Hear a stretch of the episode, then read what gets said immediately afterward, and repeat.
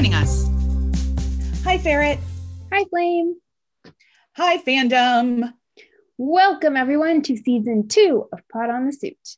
And a huge thank you to our cover artist for this episode, Amanda. Make sure you click the links below the cover art to check out their social media. We are excited to bring you even more fandom fun over this season, and we'll be asking for your input just as much if not more so than in season one. This is your fandom podcast, and we are trying to keep that front and center each week. We're looking to answer questions that you've asked us and cover topics that you've nominated. We're always paying attention to what we're reading in servers, on Tumblr and Twitter, and in our DMs. And today's episode is about something that comes up frequently, and it's this idea of BNF, a big name fan. We've invited two well known creators and friends of the pod to join us for this kickoff episode. Pineapple Bread is our interview guest to talk about her fandom experience and her artwork. And then Flame and I are both joined by Saber CMC to have an expanded Let's Talk segment about the nature of being a known name in fandom spaces. You will be shocked to hear that the conversation between myself, Ferret, and Saber went a little long. so Minis will be brief this week. We'll check in with Trope and get your events forecast, but the bulk of the episode is the interview and our convo. Even though there's not a lot on the segment list, there's still a lot of pod to be had. So let's get started.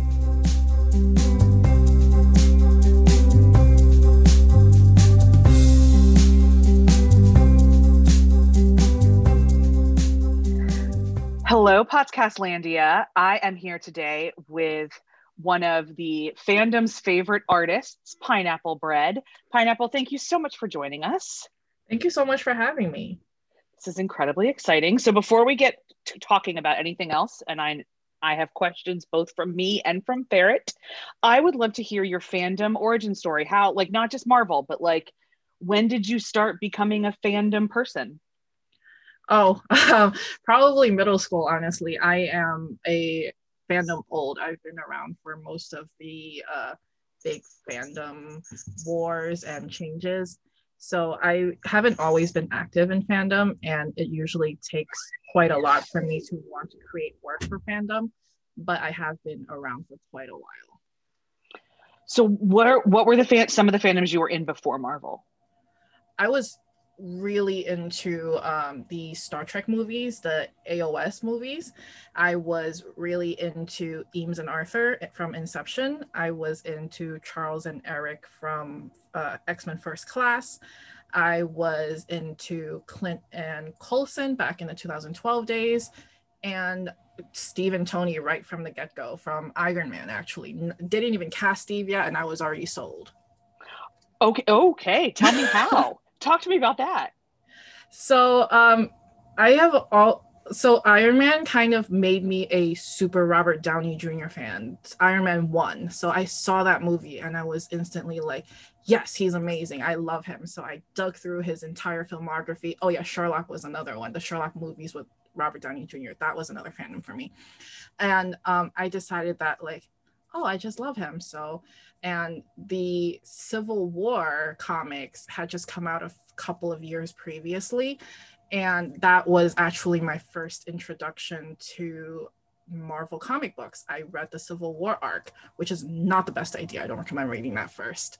But um, that was what got me into Steve and Tony as a pairing. And they didn't even cast Chris Evans at the time. So when they cast Chris Evans, what were your feelings? I was skeptical, honestly, because I saw Fantastic Four and I was like, oh, you want Johnny Storm as Steve Rogers? I don't know how I feel about that. And at the time, I remember it was down to him and Jensen Ackles and John Krasinski. I didn't want John Krasinski. I wanted Jensen Ackles as Steve Rogers. But I'm glad now, very glad now, that it was Chris Evans. Yeah, I wanted I wanted Jensen Ackles as Clint. That was the one I wanted.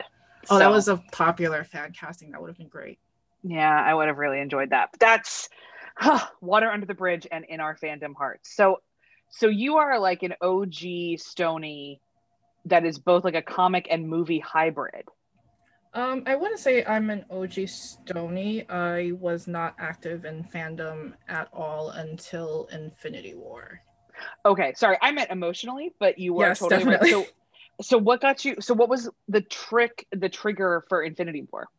Oh, it's really simple. It's the beard. I mean, friend, you are you are not alone in this. So is so at this point, I I came into the fandom in 2019 and encountered your art really quickly. And it, I was, I think you were in the throes of doing the tattoo AU when I kind of discovered um, and fell in love with your work.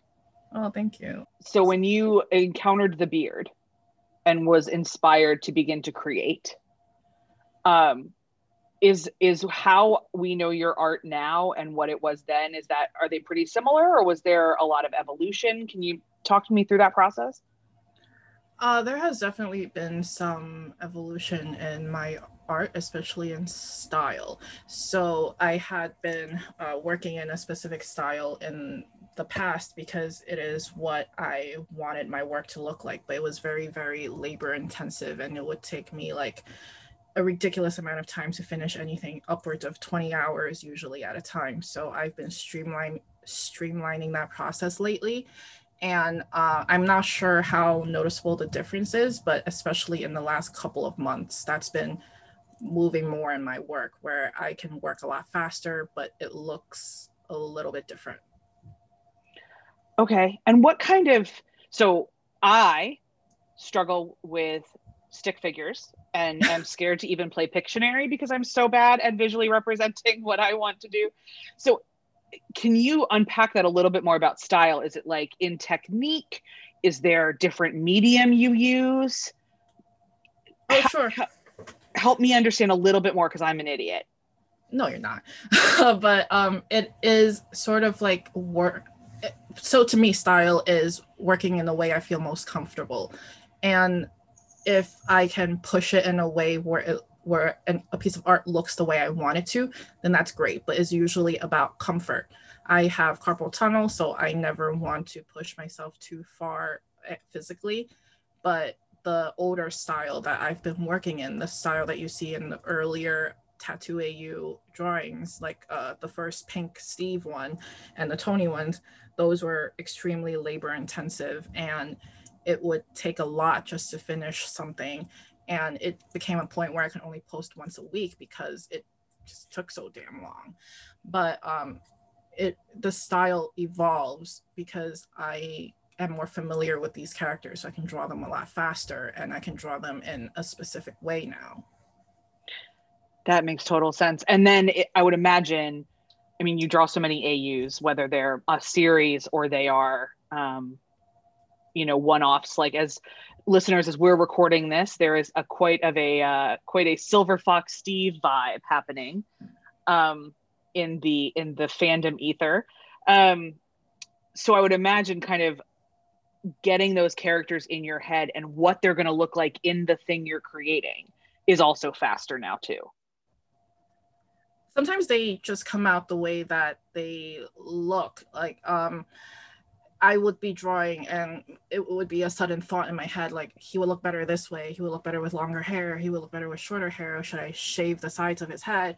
It would just come to me as i draw and it would show in the drawing as i shift. I would have like 10 different layers of a sketch of his hair before I decide on one, whichever one looks best. And that's usually how I end up designing things. I don't really have a preset plan most of the time. So that's why for the uh, Silver Fox Steve, there are, I think, three versions of him that I did before I decided whichever one that I liked best for which AU. That's so fascinating. I it's like I mean, the idea of layers are just like drafts with writers, and I, I don't think we, you know, talk to each other enough about that process. It's true because la- like the layers, the beautiful thing about digital art is that you can have layers and you can delete whichever layers that you want, unlike uh, traditional work, which sometimes you can't even erase. Yeah, that was always art class in school uh, back in the 80s. Um, erasers were just they were never my friend. So I went with the word, the words where I could always use whiteout was really how it was great because I went to I started in school when we were like word processors were still too expensive for most schools. Um, so I typed my homework in first and second grade on my mom's old typewriter. Um, but the to kind of go back to the idea of characterization um i'm fascinated with this idea that you create it as you're creating and i know that sounds nuts but th- that that sound that might sound crazy that i'm fascinated with that but so many writers and i am definitely one of these i play around with ideas in my head forever often before i sit down and type. And then events happen and plot points kind of happen but i know who the characters are before i start typing. I can't create them as i'm going. So that idea that you can is magical to me. Like it's just so cool sounding that you can just kind of play around what they look like and then therefore create who they are as you do it. That's amazing. Sometimes it's a team effort too because i might post one character first and then people will be like oh how about this for tony or how about this for steve and how about this for other characters? And um, i if it's a great idea i want to be able to incorporate it later on as i go as uh, the universe expands kind of. It's it's so the tattoo au has been a world building exercise for me for the past year and a half where it just keeps growing and a lot of the tattoos on a lot of these characters were input from people on tumblr and twitter and a lot of these ideas came from them too. So it's really a collaborative effort too. That's fascinating so in terms of collaboration i know you you offer your work up for marvel trumps hate and some other things like that. Do you work with writers in ever in how you're creating these characters to kind of word and and draw or are they separate entities to you? So for designs i am always willing to incorporate collaboration for designs. Like i feel like a lot of people might have a visual idea that i might not have thought of but in terms of very personal projects like the tattoo au i would I usually keep the the core of the characters to myself and how I would characterize them. That makes total sense. Yeah, that makes total sense. I think it's similar for people who collab uh, on a regular basis, like the pieces that we kind of keep to ourselves and the pieces that we don't. Oh, that's that's that's interesting. So speaking of the tattoo AU, and I'm shifting gears a little bit now. Um, the your name is fairly synonymous with the tattoo AU, I think, to a lot of people. Um, and like I said, off mic, your style is very distinctive and it's very easy to see. And when somebody, when you share art on Twitter, inevitably four of my Discord servers become full of squeeing over oh, it's new pineapple art. Um, and people just kind of go on about how wonderful it is. And so I just want to like call a spade a spade here. Like you're kind of a name in fandom. Um, is that weird for you? That's amazing, honestly. I had no intention, I guess, of ever uh, reaching the um, reaching the audience that I do, but the Stephen Tony fandom has always been so so welcoming and so encouraging, so supportive that it really drove me to create more. And I guess the more I create, maybe it'll generate more attention yeah, it's that kind of cycle where you have to do it. And I know you've done cons in the past. Um, and so you've gotten to meet some of us in person. Yes. In that way. Or does our enthusiasm transfer from the screen to the in person? Very often, yes. And it's it's always such a joy to be able to meet uh, people in fandom. I've had like hour long conversations at my table before with people from fandom and we'll just complain about endgame to each other we'll just talk about things it's it's just amazing i love it i i really miss conventions it's uh it, i started off being very anxious about conventions because i have you know like social anxiety or whatever but uh, the more conventions i did the better i became about them because everybody was always so nice and it just became really amazing to meet like-minded people yeah, so many of us feel that way. And I know last year when we talked to some of the listeners about what they were going to miss about cons, it was often that camaraderie, the uh, the ability to to be in the same room with other people talking about this thing that we love that normally none of us say these words out loud. We, we say them in typing uh, or in drawing and that's kind of it. We don't get to sit around and say the say the phrase well steve and tony feel this way out loud. Um, and it's a real gift. It's a real privilege. It really is. And to have the and to know that you're in a safe space where people think the way that you do, even if you might not agree on pairing or how these pairings work, is still really amazing that you can be open about these things. For some reason, fandom has sort of been like everybody's dirty little secret. So many of us are in fandom around the world, but nobody really wants to talk about it publicly for some reason. So just to have that space where you know it's safe to do so is incredible. Yeah, I mean that's one of the reasons we started the pod was to give more people more spaces to talk about it. So obviously we agree. Um, but in terms of I've I've found in talking to some other people and and later on in this episode, Ferret and Saber and I are going to cover this a little bit more. Um, but the people knowing who you are and having a brand, as it were, is sometimes a double-edged sword. Um, is is has it been that case for you, or sometimes the the pressure to create or people having very strong opinions about your art has that cut negatively for you, or has at any point in time? Uh, yeah, it has. I've had to turn off the anonymous messaging feature on Tumblr for that exact reason. And um, there have been cases where people get very angry at me at about specific things. They might not like whatever topic it is I'm talking about. They might not like uh, the work I'm doing, but it doesn't really matter in the long run. I'm not making it for them. I'm making it for me. yeah, yeah i wish i could keep that it's it's a struggle for me to keep that in mind sometimes um because it, it just feels their their anger feels so personal in a way that i know it's not but sometimes it gets very it gets hard yeah that's definitely true because they try to come at you in very personal ways but and it's usually an avalanche it's never just one it's it's always a it's always a group but um in, in the end it's really the it's it's really about how how you prioritize fandom. If it's if it comes in the way of your mental health, then of course it's not worth it. But if you feel like your love for these characters can push beyond the negativity, then it's worth it to just keep going and to create these things that bring you so much joy. I'm going to print that on uh, on a piece of paper and put it next to my desk because it's something I need a lot of reminding of we talked a little bit offline about how Discord isn't really your thing. There's a lot of creators who talk about, you know, creating for the community or create, and we use the word community a lot on this pod, and I know on Discord, uh, which isn't necessarily something that translates outside of Discord. So I'm really curious how how do you describe your relationship with fandom? Is community a word you would use?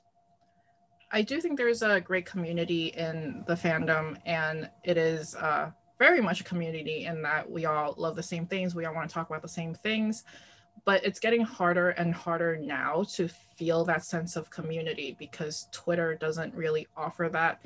Twitter is more of a one on one response. And these days, I'm not so often on Tumblr because of a lot of reasons, but um, it is harder now to find that sort of community, but I am very grateful for the big audience that I do get. That makes sense. That it's a it's like a both and kind of thing. And I know for folks who came through stuff like LiveJournal, um, and even people who are really active on Dreamwidth now, they they wish they miss a lot of that level of like a combination of a message board and a and a one-on-one conversation and kind of how things went. We don't really have that in terms of where fandom is the most active these days. So that's uh I think for I think for people for whom Discord does not work for any number of reasons, there's not a lot of other other options to make and build a lot of relationships easily without a whole lot of hatred at the same time. Is that a fair statement or is that overstating it, do you think? No, that's very true because I just keep thinking about something that Saber said actually that um, if you make yourself too accessible, then it becomes overwhelming. And um, that I feel like that might be the case for why I'm not a huge fan of Discord because it does get very overwhelming. There are all of these uh, giant communities on Discord with thousands of members, and it, the, the messages go so fast I can't keep up. And um, that's part of the reason why I prefer Twitter. It's more concentrated, and I feel like I can give my attention individually while keeping some distance for myself at the same time That makes, yeah, I've said that makes sense a lot, but it's so true. We think very differently about this thing that we all love, you and I. And I really appreciate your, I love it. I really appreciate your perspective on things. Um, Twitter is, a, is almost exclusively a negative space for me. So it's really interesting to hear about the, the intimacy of a one on one and to have that recorrect in my brain. I think that's, that's important to have. Uh, oh gosh, I could keep talking to you forever, but I'm really, really conscious that I've already taken so much of your time. Is there kind of anything else that you would love our listeners to know about your feelings about Steve and Tony, your feelings about fandom, your feelings about tattoos? Because you obviously love them on some level. Is there anything else you'd, you'd love to talk about? Yeah, sure. Um, I I just keep developing this AU. I'm I'm always constantly worried that people are sick of seeing me. Honestly, uh, it's always like this this little thought in my head, uh, regardless of whether or not that's true.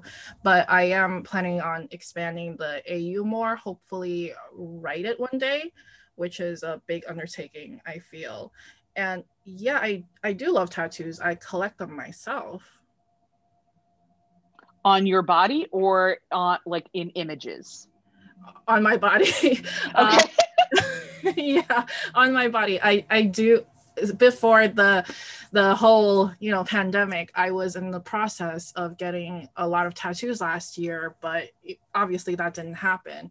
But as a tattoo collector i do know what these characters in my au might be going through and their reasonings for having certain artwork I don't collect the same way I have these characters doing, but I do understand why uh, tattoos with specific meanings are so important to characters like Steve and Tony.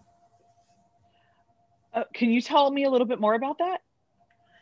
Uh, so for when I collect tattoos, I collect artwork. I collect uh, artists uh, based on their style and what they're good at. So none of my tattoos really have much significant meaning. But for Steve and Tony, I've ascribed a lot of tattoos that do have a lot of meaning to them. Like Steve has his arm full of his teammates, like uh, Thor, Bruce, Nat, Clint, and of course Tony. Tony is on his chest. Tony is the Sacred Heart on his chest, sort of a reflection of Tony's own arc reactor, but in a different form that Steve chose to permanently get on himself versus Tony, who never had the choice and he had to have it to survive. And on his other arm is his memorials for Bucky and for Peggy, of course, and the support system that he found in Sam. So for a lot of these characters, all of their tattoos do have meanings because they tell the story further, whereas I myself just want to appreciate art and have it on my body. That's interesting. I always assume tattoos are significant and I forget just because it would take a lot for me personally and my understanding of pain and my own pain threshold uh, for it to for to mark my body permanently. And it would have to be this very cheesy like significant part of my life story. Um, i would not be able to i would not be able to think of it i don't think of just as art but i love i love folks that do. I look at tattoos all the time. I find them completely beautiful. Um, i don't collect them upon my body. I collect them in my brain That's completely understandable. It's not for everybody, and it does take a lot to do the first one. The first one I was very hesitant about. I it was a debate on whether or not I want to mark up my body permanently with something that I'm going to have for the rest of my life. But in the end, I chose to do it, and that unlocked it for me. It became a floodgate. It was just like, yeah, tattoos, more tattoos. Amazing, and I can read that in how you draw uh, Steve and Tony in that particular AU that I could see it for them being a tiny thing or something that was reclaiming. And then all of a sudden it was like, I must have my entire life story all over my body and I must have it now. Um, it, it really is that way because the original idea was that Steve was not comfortable in his new body because it his body changed in the span of minutes. I cannot expect anybody to be comfortable with their bodies changing so drastically in such a short amount of time. So it was really about him reclaiming that body for himself. That's beautiful. That's really, really beautiful. And also, you know, they look great shirtless, covered in ink, but that's just a bonus. that's just the uh, that's just the kink that we're just throwing around for for shits and giggles. Uh, my gosh. In terms of other pieces of fandom that you enjoy, do you have any recommendations in either artists that we should be looking at or fic that you really love that you would love our listeners to consume? I always recommend the work of Got the Silver. Kara has amazing fics, and uh, her Fireside series really helped me get over the feelings I had about Endgame. So that's a great one. Highly recommend that series. And um, Fix by Holly and Vice, absolutely incredible series where Steve has the has two of the Infinity Stones and he keeps going back in time over and over again trying to save Tony. Um, and of course, Eriton. Uh, she is writing a great AU with Silver Fox Steve, and that's super hot and very lovely. Noted. Folks, we will have those links in the show notes as always so that you can enjoy them. Of those, uh, I've only read Holly's Infinity Stone series, so I'm now excited to dive into the other two. Uh, Pineapple, this has been an absolute goddamn delight. Thank you so much for your time. And um, everyone, Pineapple stuff to Pineapple's work will be in the show notes as well, so that you can make sure to uh, flood the love there as well. Thank you so much for having me.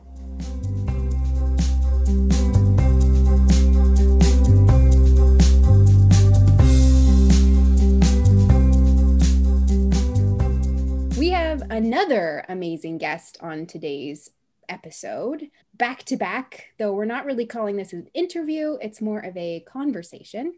Um, but on the topic of being known and having your name um, be out there or um, recognized by members of a fandom. We are joined by the amazing, lovely Saber CMC once again. Uh, back from our first episode ever. You are our first year interview, and uh, now we're going to have another conversation. And we're going to talk a little bit about being known in fandom the pros, the cons, the, the obligation, the experience, and the expectations. And we want to say once again, in case this is the first time perhaps that you've listened to this pod, we are all aware that this is a really lovely thing to be known on a level. And at no point in this conversation is this meant to be um I don't know. I'm just reminded of the Chandler Bing quote, like, you know, my diamond shoes are too tight for my feet and my wallet is too small for my 50s. I, we all respect that that might be how this comes across. And that absolutely could happen. Like nobody wants to listen to Evans and Downey talk about how difficult their life is. Um, but at the same token, we're all humans and members of this community and this fandom, and we're not the only ones who, and me to a much less extent, um, who have had these conversations or who have been watching other people have these conversations. And we just wanted to be a little bit honest about what some of the process of being in fandom is like for us at this juncture. So, um, first of all, welcome back, Saber. Thanks for joining us. Hi, Flame. Hi, Ferret. Hi, fandom. I wanted to say that so badly. there you go. we'll just take that and pop it at the front of the episode. all done. well, it's good to be back. We're so happy to have you. Um, I was wondering if you remember, like, did you have a moment or an experience that kind of made you go, oh, people know who I am? Was was that like something that you remember, or is it more like a slow growth experience? For me, it was really I perceived it as a very slow growth experience. I started writing, I think, in 2014, and I don't think it really occurred to me that anybody would think of me as a big name fan um, probably until the end of Celestial Navigation. I think at, at that point, um, I had gotten enough asks about that fic uh, that I felt like, okay, people in the fandom probably do know whether they want to or not. they probably do know who I am. Um, but for me, it felt very slow and gradual. Um, of course, at that time, I was really only connected to fandom from AO3 or Tumblr, not Discord or, or Twitter or anything like that. So that was just my experience. And um, at, in fact, my first round of thank you fics I did when I had 100 followers on Tumblr. And the second round, uh, which ended up being celestial navigation where Barrett got me started on that one was when I hit a thousand followers. So it wasn't like that was back when I was, you know, like had some ginormous following or anything like that. So for me, it was very gradual. I don't know how other people saw it. yeah, well, that's actually, I think that's one of the most interesting things about kind of the way that fandom spaces work is that people tend to to enter the space and sort of take the immediate lay of the land and then decide that it's kind of always been that way. So it tends to be that the first people that you interact with that seem like someone knows who they are, you go, oh, okay, those are the known people. And you kind of take that first moment, you categorize everyone this way or that way. And it takes, you know, a little bit of pressure to shift those kind of views. Like I remember, um, I remember being friendly with someone for quite some time and we ended up working on a project together. And at some point, it became clear that we each thought that the other person was like the long time old in the fandom that everybody else knew. And that was, we'd had that perception of each other, but we'd actually both joined fandom like two weeks apart from each other.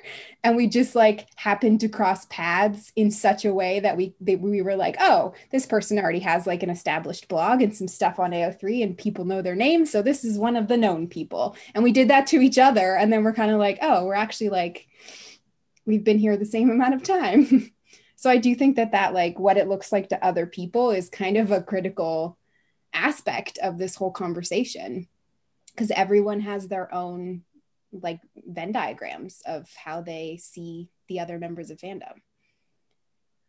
Yeah, because I think so much of this BNF, which I'm using air quotes as I say it every time I say it, I realize it because I don't I, I don't love that idiom, I guess, in a way. And I, I don't know I like this known entity a little bit better, but it it sounds, I think, like somebody's Bucky's going to assassinate at some point.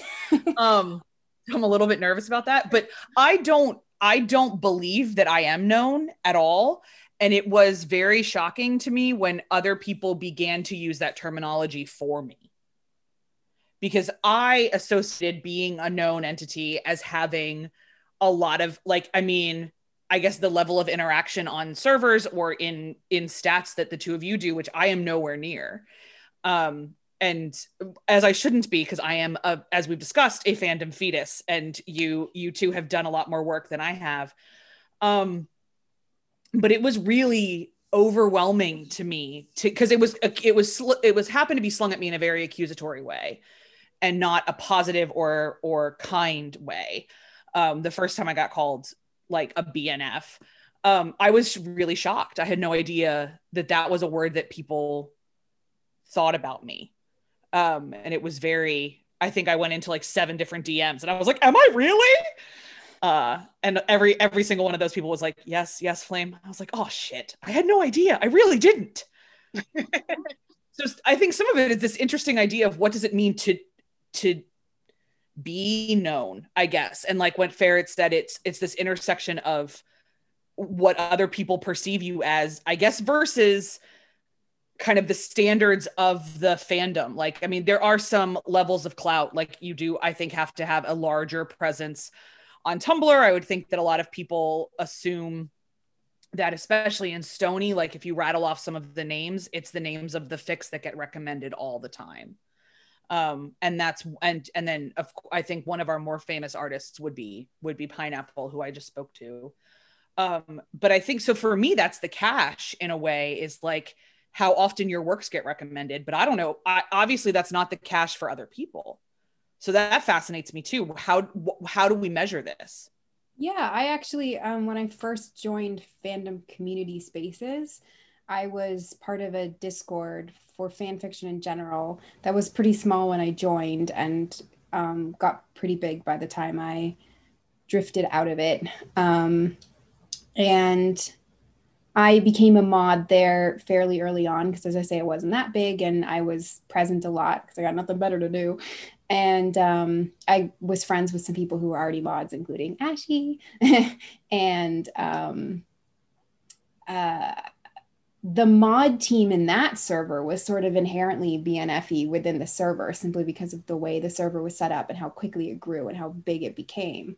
So uh, it's sort of like there's also this this factor of you can be a BNF in one circle and not in another circle and those circles are smaller potentially smaller than like fandom space a, as a whole. Like i'm sure there are people who have tons of followers on twitter in stony who are posting amazing stuff or you know have have all these friends and conversations and are very active in that community and i've just never heard of them because i don't go on tumblr or on twitter very much so there's like there's like 17 different intersections of what people think when they joined fandom. Have you produced anything um, that got passed around a lot? Like essentially like inner fandom virality um, even if that's like meta post stuff like that. Are you in a position of authority anywhere on a server for events? Um, and and those things kind of add up you know we have people who I would consider BNFs within the pot server that are such because they do a lot of baiting or they find a lot of fics, that kind of thing. Yeah. And then the different, I mean, what's fascinating to me too is like when I first joined Discord, I didn't really understand what mods did. So I thought the two of you were mods and pots because you talked so much. Um, love you both. Um, and then I've been accused of being a pots mod before. What you're talking about. uh, and then the longer I've been around, and now that I mod things myself, like absolutely, there's no way I would want to mod pots. so, Bless um, those of you that do. We love you. We love you so much. It's a whole different ball game than being a, a member in a way. And yeah, that's what fascinates me is the number of people I talk to. They're like, I don't actually know who the mod the pots mods are, and I'm like, I think they like that way. so, yeah, it was definitely uh, interesting that on the other server it was like expressly part of the culture that that the mods were sort of treated a certain way and like people wrote um, fics about us, like shipped us. There was art of us. It was very much like a I don't even know what to call it, but it was like an inherent BNFiness that that the culture just supported about the people who were in a position of authority there. And it didn't matter whether because it was so many different fandoms that if you had a lot of fics or you know high statistics or whatever didn't matter because nobody interacted on that level. And it was so it was just about your role in that community that mattered to them. Oh that that's interesting then because so many marvel servers are ship specific. And so like that's just been one of the nature of of it appears the marvel discord space. And so cr- like wrecking the the bnfs then would almost seem to be those who produce the most popular work yeah, I think that rather than those who run the server. Yeah, yeah. So because this one couldn't really there was so little overlap in fandoms like quite literally you'd be lucky if you found someone i found the one other person the two other people in my fandom at all in mcu at all and i'm still friends with both of them and one of them is ashy and that was in a 1400 person server so like the number of fandoms i can't even begin to tell you that were in this server and so the inherent quality of that was that I mean, it almost goes to show that humans have that innate desire to put some people on pedestals because even in this environment where they had so little to go on to pick who they were going to revere, it still happened. They were like, okay, it must be the mod team because they have authority. And there was there was nothing else they could really lift people up as because we didn't connect on very many other levels. And that's that's just, you know, it's an inherent part of human nature. We can't stop it. We love celebrities. Yeah, and we love hierarchy even when we claim we don't. Yeah. Like, because there's a level at which there's times where we all want to not be in charge of something, yeah. and other times we want to be in charge of everything. And uh, and I think in a lot of ways, fandom lets people put on and take off those roles that may or may not correspond to their to their lives. So Saber, bringing you back into this, yeah. what has been a really great part of being, um, I guess, a brand?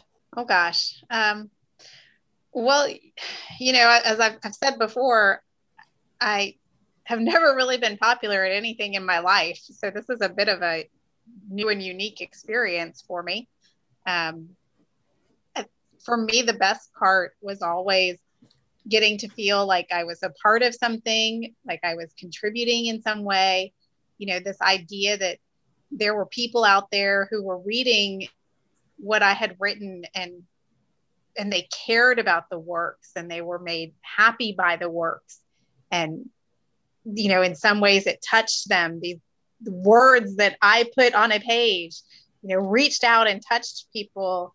I just always thought that was really amazing. I mean, I obviously started much later in life writing. Um, even though I've always loved creating stories, I just did it in my head.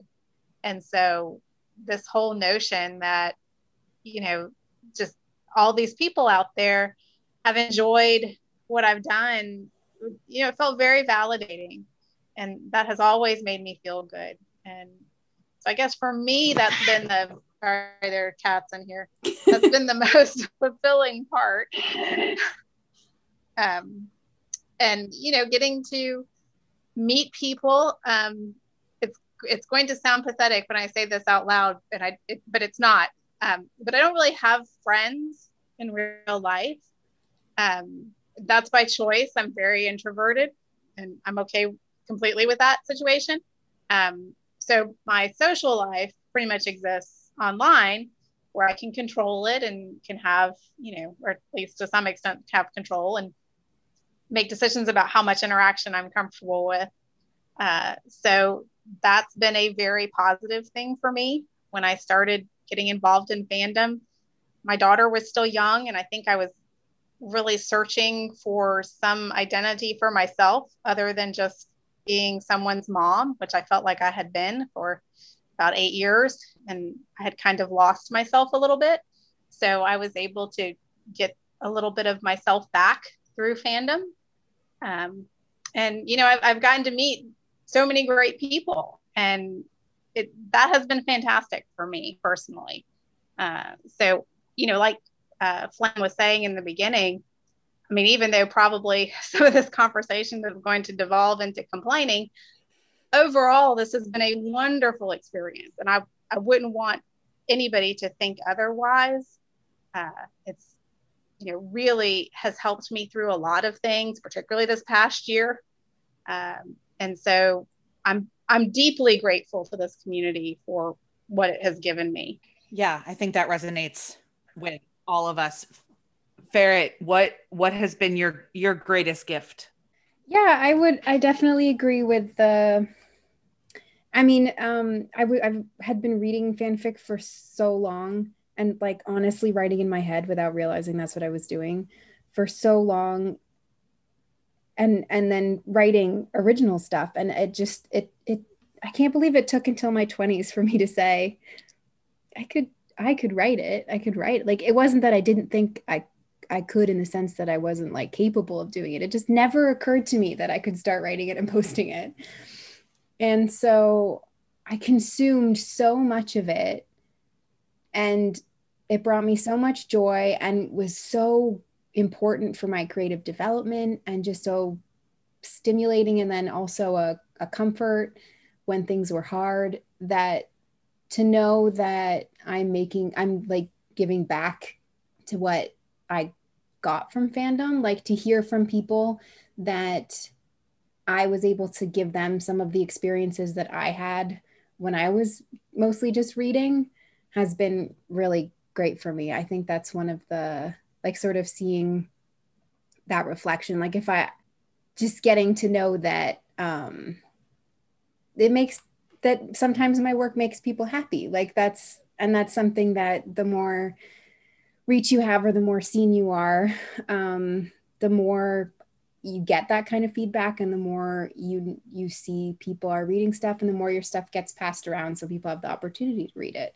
And i'm i'm really grateful for that because every time someone tells me that it made their day better that makes my day better. So those little punches of joy are really good. And uh, yeah it's hard to say like um, obviously like saber i'm so grateful for the community and i've made so many friends and this is a big part of my social life too uh, the people that i have in per i'm i find in person challenging um, and i like having my social life in my phone so i can set it down or pick it up.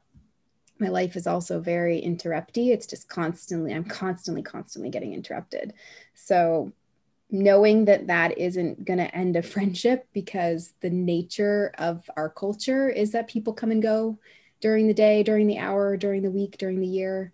Um, and you know there's still going to be a space for you. And I, and some of that is also you know you can if you know people know you and and like you and have made space for you already you feel more comfortable knowing that that chair is still going to be open if you go away and come back.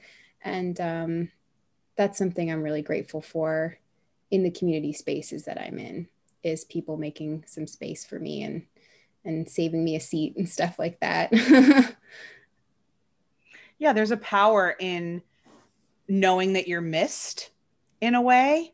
And you know we've all taken server breaks and we've all walked away for a little while. And um it's it's always really lovely to say i'm uh, like how have you been? I haven't seen you in a while um and on in fandom spaces it's not a social obligation to say that where it usually is at like a party i end up at.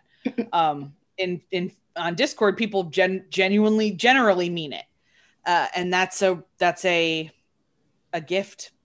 I think the ideas of community and making people happy are also very universal. That that's what when we ask people throughout the year that we've been doing this, which still boggles my mind. This feels like we've both been doing this for 10 years and that we started doing it last week somehow. Mm-hmm. Um that you know the community aspect is incredibly important whatever that looks like for people i love one of my favorite parts of of meeting folks for mth was finding circles of friends that i didn't interact with because we're not in the same ship but getting to know these people that had these favorite authors and and what this kind of looks like and how it works. And i'm hoping it's one of the things i'm looking forward to this season on the pod is introducing some other ships to our conversation so that we can make new friends in a way.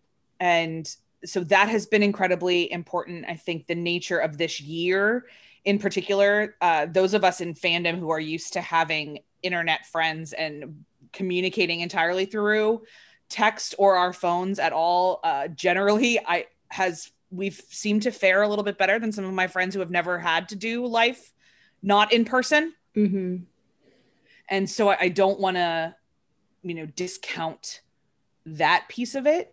And yeah, I mean, like one of my favorite things on the STB server that you and I mod um, with Moody Ferret is our brag bucket channel, where folks can just come in and say like, "Hey, you know what? I was kind of a badass today, and let me tell you about it," and then we can celebrate them.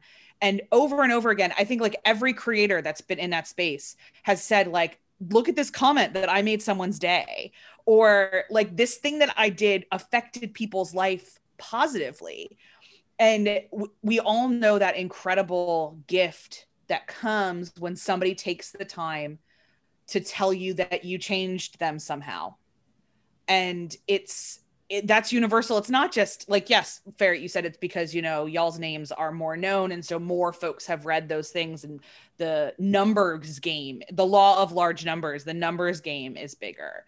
But the essential core of it it just means that you're members of fandom because this is what the good parts of fandom can do is those moments where you have family on your phone um, that whose voices you may never know what they sound like and you have no idea what their offline life is but in the moments where you're together and you intersect in this virtual world they are authentic and real and home um, and it's why we're all on family you know sluts in a way. Um, it's just because it's what um, it's what people who resonate with fandom resonate with in fic often, mm-hmm. and and that's I think really really lovely and a piece that connects us all, whether we're writing entirely for ourselves and there are zero kudos on our fics or we are you know sci-fi girl who is known for literally abominating canon and creating an entirely new character um, hi, Sai, we love you.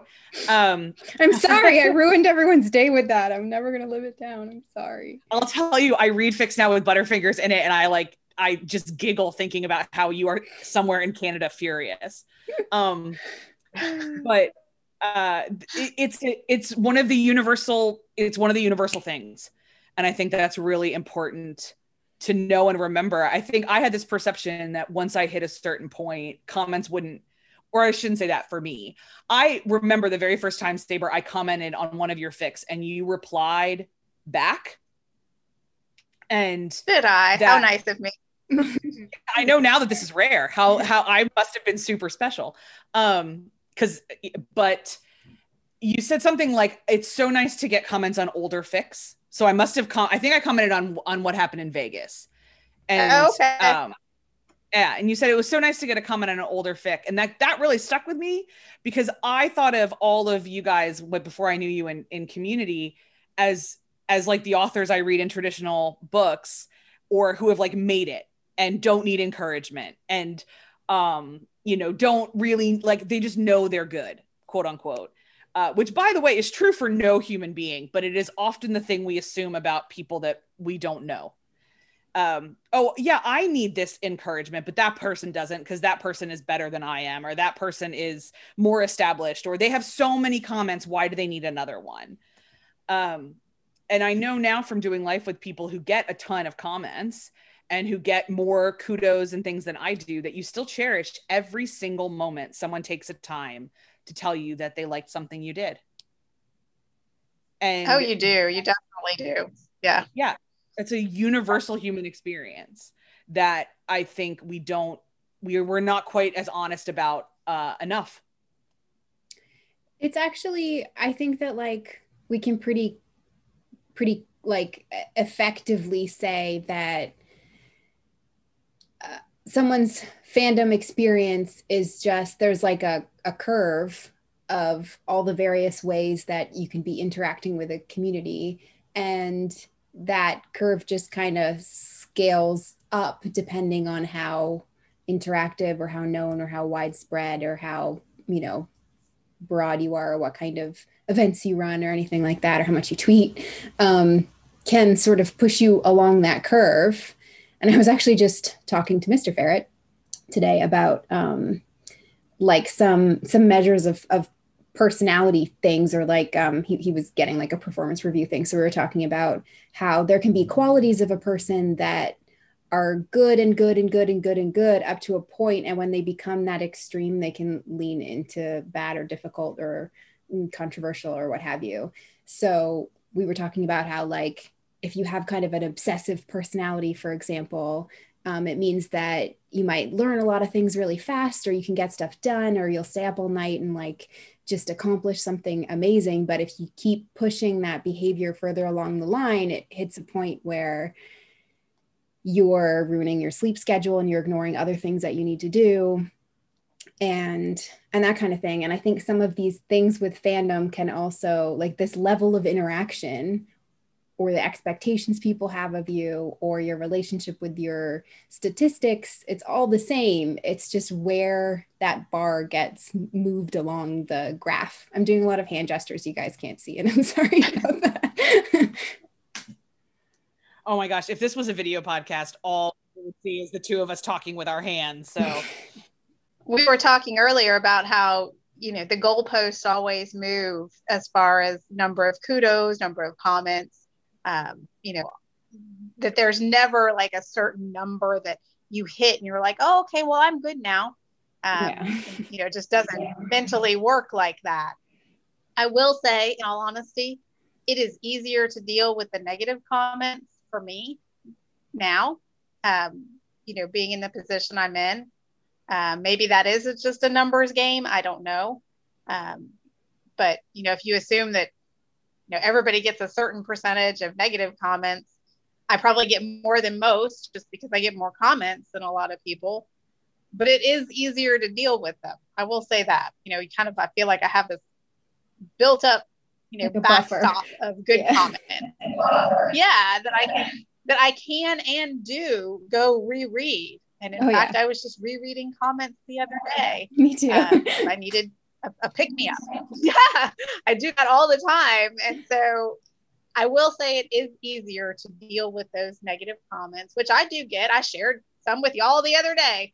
Um, you know, so just like everybody else, I get those too. Uh, but I do, most of the time, I can just delete it or I'll say something, you know, this isn't the fic for you or whatever. Every once in a while, I'll say something snarky, but it, it is, I think, it does help to have that buffer, as you said, um, of all these other nice comments. So there, that is definitely a benefit of having a large readership. Yeah. Does it help you too to do? Because for me, sometimes it's easier to do the negative comments if I'm the more I've gotten to know people. So, like, if I can go and have other people tell me that that's not how they read the fic or that's not like that helps me too. Is that does that buffer help you guys? Yeah, for sure. Just like a, a general sense of an understanding of of how the average person is going to take the way that I write, you know, like having X number of words out there in the world and the average of the response that I get makes it easier for me to be like, this person is an outlier. This person's nuck and futs, and they're just having a day and they're taking it out on me. And that's easier to say when there's enough built up experience of people saying, I, I read this the way that you intended me to read it. Um, yeah. Or this, I found this supportive, or I found this accurate. Um, it's easier to say, yeah, you're an outlier, so I'm going to leave you off the graph. You're a statistical anomaly, so I don't need to make space for you. I've gotten used to saying, this is not the fic for you, is kind of my standard response to most negative comments. Um, and, and I mean that genuinely. This just isn't the fic for you. It was written for other people who enjoyed it, and this is just not the one for you. And I can manage to not take it so personally when I put it in that context that works for me um, most of the time not not 100% of the time. Yeah there's a difference between like two and i don't know if if if you guys feel this way but between like i didn't like this or someone like nitpicking like i don't think you did tony right or blah blah blah or some of the more hateful ones like i got told to leave fandom forever a couple weeks a couple months ago now.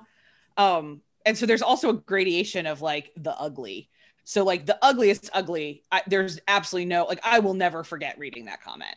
And on the days that I like fandom is hard or other things are difficult or whatever that's the comment i think of i think of first. That that person was speaking for everybody who just is too tired to speak and that everybody does really want me to leave fandom. Um those are still really We hard for me not. to deal with absolutely no matter what. Thank you. Thank you spokesperson for stony um uh, yes on, on behalf of fandom we do not. Thank you very much. Um the but like the yeah like the this fic is not for you comments are i agree with you are much easier to deal with now that i have an average of like mo- most people who subscribe to me seem to like my fics so we're good. Like that's fine. Right. but the truly ugly ones oof they're still mind fucks for me well when it's personal. Yeah everyone has their own like personal triggers i think. Like everyone has the thing that like gets under their skin. And there's a lot that i'm capable of just disregarding like you're not bar i don't care. The thing that always grinds my gears is when people assume they know something about me because of some art i've shared and they say things like I know you feel this way, so I don't know why you wrote it this way. Or I know you're an X fan, or you prefer this or that. Or I'm like, yeah, I know you, I know you, I know you. So I'm making assumptions. Oh, that just makes me want to do a murder every time. i should have directed uh, the bottom Steven on to you I yeah, I mean, getting them too. Though that's and that was what was about the thing that the thing that was about that that drove me crazy was specifically the way that person was like, I know you like this better, so I don't know why you're kidding yourself. I know you, I know you, I know you, and I was like, you don't fucking know me. that yeah, that was rough. yeah i think when it crosses the line from you didn't you know write this character well or you messed up something in the story or whatever into something personal about you you know that's the the hard part to deal with for me and you know what happened a few months ago was you know basically that it was somebody saying not just i don't like this story that you wrote but I don't like you. And I think the fact that you wrote this story means these things about you, um, horrible things.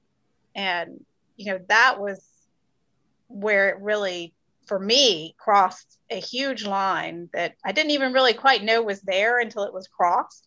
Mm. And, it, you know, that was just kind of for me a, a point where that was too much and I needed to just pull back. And y'all were uh, wonderful about everything and very helpful.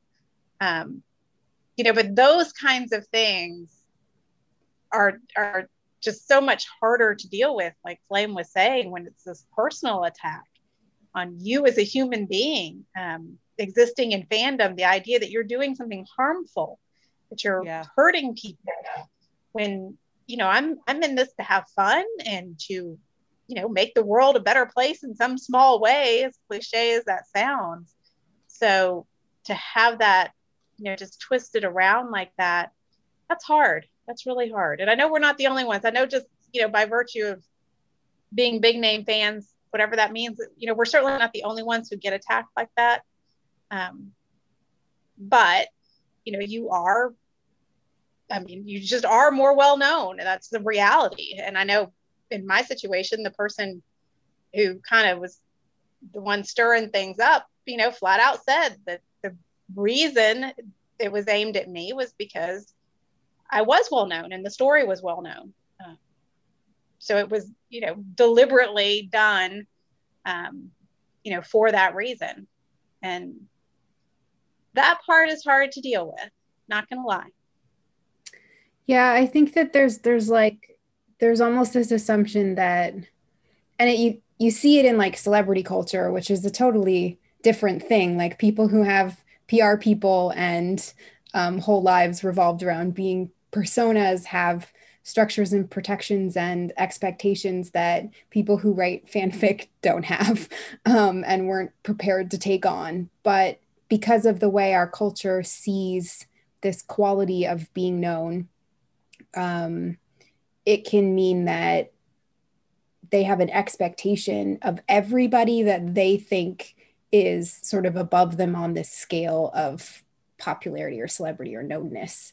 Um, and that it's fair to punch up because they're punching up, not down. And so inherently, somehow that makes it okay. And that makes it sometimes even a noble thing to do, as if hitting up in your eyes is somehow always okay and that it's it's never you know we can talk about like dismantling bad systems and stuff like that but this concept that um like you deserve to be extra criticized because you're extra popular is something that I struggle to have any sympathy for. Yeah, I think yeah, I don't have any sympathy for it. I'll be honest. Um especially because in the spaces that we're talking about, we're talking about fictional things with that bring joy to real life people. And the kind of warfare that goes on is just exhausting and I, I think we've all i've seen talk about this on the servers and some other stuff like this but i feel like as the as the pandemic has dragged on fandom as in general has gotten more snippy. Hmm there's a there's a tone. And there's some tension. of the, some of the criticism has gotten angrier and the positivity has gotten scarcer. Um and I know we're all tired. I'm not like, I mean, I I spend my days researching collective trauma that we're all dealing with and how we go forward from here and you know all of that kind of stuff um, which is why I spend so much time at night reading and writing porn because um, we all need coping mechanisms right now. But it it and all the time. But this nature of everything is terrible in my personal life and so i'm going to take it out on a stranger on the internet seems to have increased in the last couple months yeah and it it's i mean we can talk about like parasocial relationships that people have with celebrities or or um, people for whom they have created a persona that's based on a, a public perception. Um, and i think that like punching bag can be part of that um they can be one of those types of relationships you can build. Like and it can you know perhaps it comes out of a resentment that other people have something that you feel your life would be better if you had um or just because they're accessible uh or again that feeling that it's justified if you're punching up. But it does seem like um, you know maybe uh, there's a percentage of people who will always lash out on others when they're not feeling their best and many of them haven't felt this bad in a while and so we're seeing an up curve of of people who don't have another more appropriate vent for their frustrations. And yeah i mean i get it. We're we are all tired. But again we are all tired and we're all hurting from this and we're all struggling. And so to add more negativity to the world seems counterproductive to me you're just more likely to get it right back at you aren't you I mean, I certainly think so, especially with especially with the internet. It's been interesting having, you know, watched different fandoms over my now 45 years. Um, it, it does seem like this whole notion of, you know, purity culture, uh, to some degree, it comes around every time, every, you know, so often you see it showing up again and I wonder if that's sort of connected to what we've gone through this past year with, you know, this need to, people are hurting and upset. And so there's kind of this thought of, well, if I can just make this space better for me and safer for me, so I feel secure, you know, maybe there's something to that. I'm not a psychologist. I don't know. I just write you know, porn about superheroes it, it does it, it is interesting that it's coincided with the whole pandemic thing that we're seeing an uptick in that and not just in stony but you know seems like in a number of fandoms there's yeah. been issues yeah i think i think that that is that plays into it too for a lot of people and and even just like you know if i can control this one thing i'll feel like i have more control over my life if i can improve this one thing right. i'll have a safer place if i can just yeah, I, that's definitely. I mean, we're. I think the vast majority of people are experiencing more anxiety this year than they normally do on average, and trying to control things you feel are controllable is a classic coping mechanism for anxiety. And a lot of people maybe don't have the self awareness of how they process anxiety if they're not naturally anxious people to realize that that that's what they're trying to do. So, you know, a, a self awareness is probably part of it too. Oh, to not be an anxious person. Like, yeah, right. My God, life. I would, love to, I would love to not have this very well developed coping set of skills. My gracious, God love you all. I, and I mean that from the bottom of my heart. Turns out there are people out there who do not have anxiety. Oh my God, ble- honestly, bless you. But that actually brings me around to another thing I've been sort of mulling over for quite some time, really. Um, and that's this this I mean, we can talk about like the expectations of people who um, we feel are known. And some of that is even a feeling of obligation that, like, oh, but we're the people who lifted you up. We're the people who give you that feedback, those kudos, that attention. And therefore, it circles back around into these expectations that you owe us something in return. And there's obviously like a cycle of of what do creators owe their consumers what do consumers owe their creators and i feel like that is a huge conversation that we we will be having for years to come. But specifically talking about this concept of a bnf do you think that that people who are considered a bnf do they have an obligation to somehow strive to be best or better in some way? Do they have an obligation to be a role model? Do they have an obligation to be extra nice to people? Do they have an obligation to be diplomatic or and like try to diffuse discourse? I don't know that I, I think that there's an obligation, you know, in the sense of you you have to. I will say when I was new to the fandom, I I had those feelings of wanting the people I considered big name fans to do more. I did have those feelings. I, I wanted them to, you know, be more proactive about helping, you know, newer and smaller writers like me at the time, um, you know, to get known and, and to be more of a positive force in the fandom. I wanted that, of course. I had those feelings. I think that's pretty normal but I was an adult enough not to actually expect it and go demand it of them. And that's kind of where the line is for me. Um, you know, you it's certainly it's normal to want that type of thing from people. but you, the way that sometimes a few, and I, you know, I do think it's a, a small portion of the fandom, um, can feel that it they are entitled to that mental energy from you and that time from you. Uh, it can be overwhelming.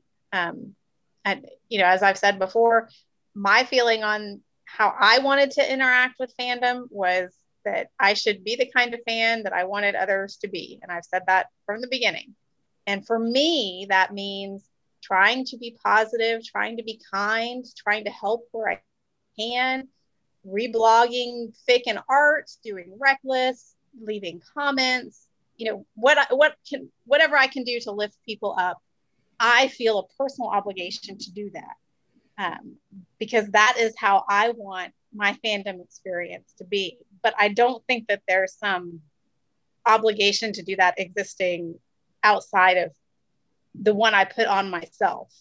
And I know others are, you know, are going to react differently to how they want to interact with fandom. And we all have to figure out what works best for us that that keeps us around. I mean, the goal is to to keep these creators, all the all the creators, not just the big ones, but to keep creators around and encourage new ones. And we're not going to do that if we are constantly demanding things of them.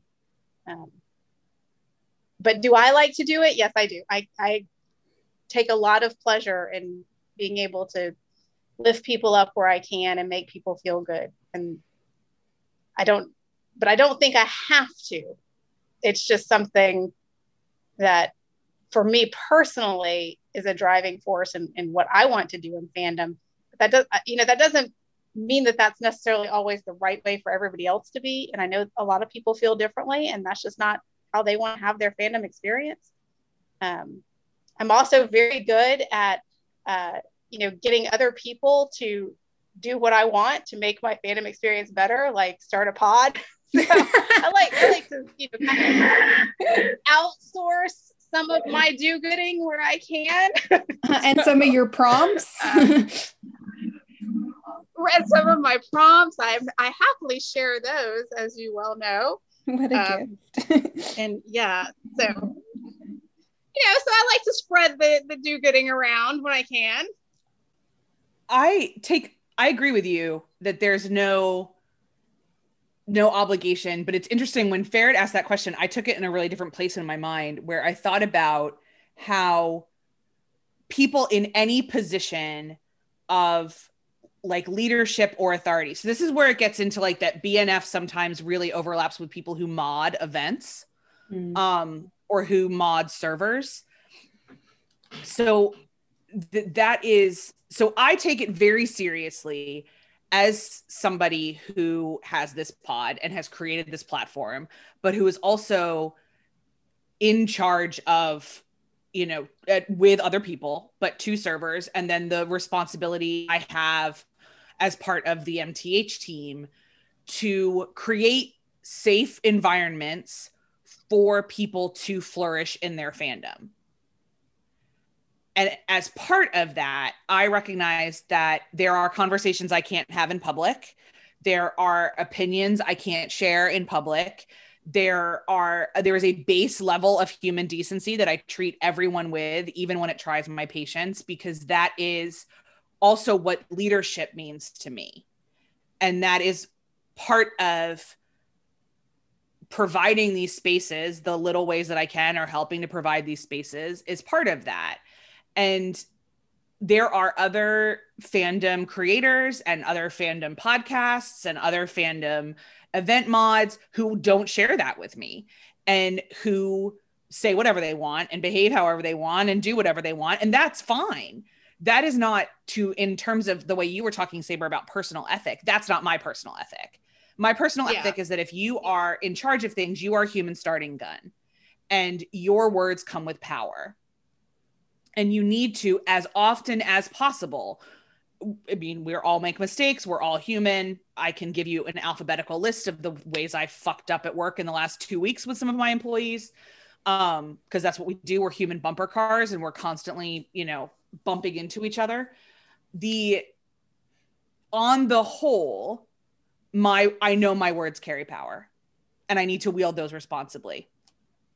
And so I do think about there are times where I am too tired to comment or I ran out of spoons to, and I do push myself to do it because that person is in my server um, or I know like they shared a couple weeks ago in in somewhere that I was in that they were really feeling low, and so I will put them before me for sure and try to be especially who they need at that moment. And so I think that overlaps a little bit with what you're saying, Saber, but I know it's a different tact. But I do feel very I do feel that there is a that there is a certain element of especially if you're going to take a leadership an actual leadership role, not just that you write a whole lot of fic and people kudos it but if you're going to take an actual leadership role in a fandom space, there is an obligation of kind and collegial behavior. I do. I, yeah, I think I have like yet a third overlapping perspective. Um, because I agree that, and for me personally, when I am in a space where I have taken a leadership role, if I'm a mod or running an event or you know i've stepped up in some way to be responsible for something then i am careful to to um to act and speak and treat people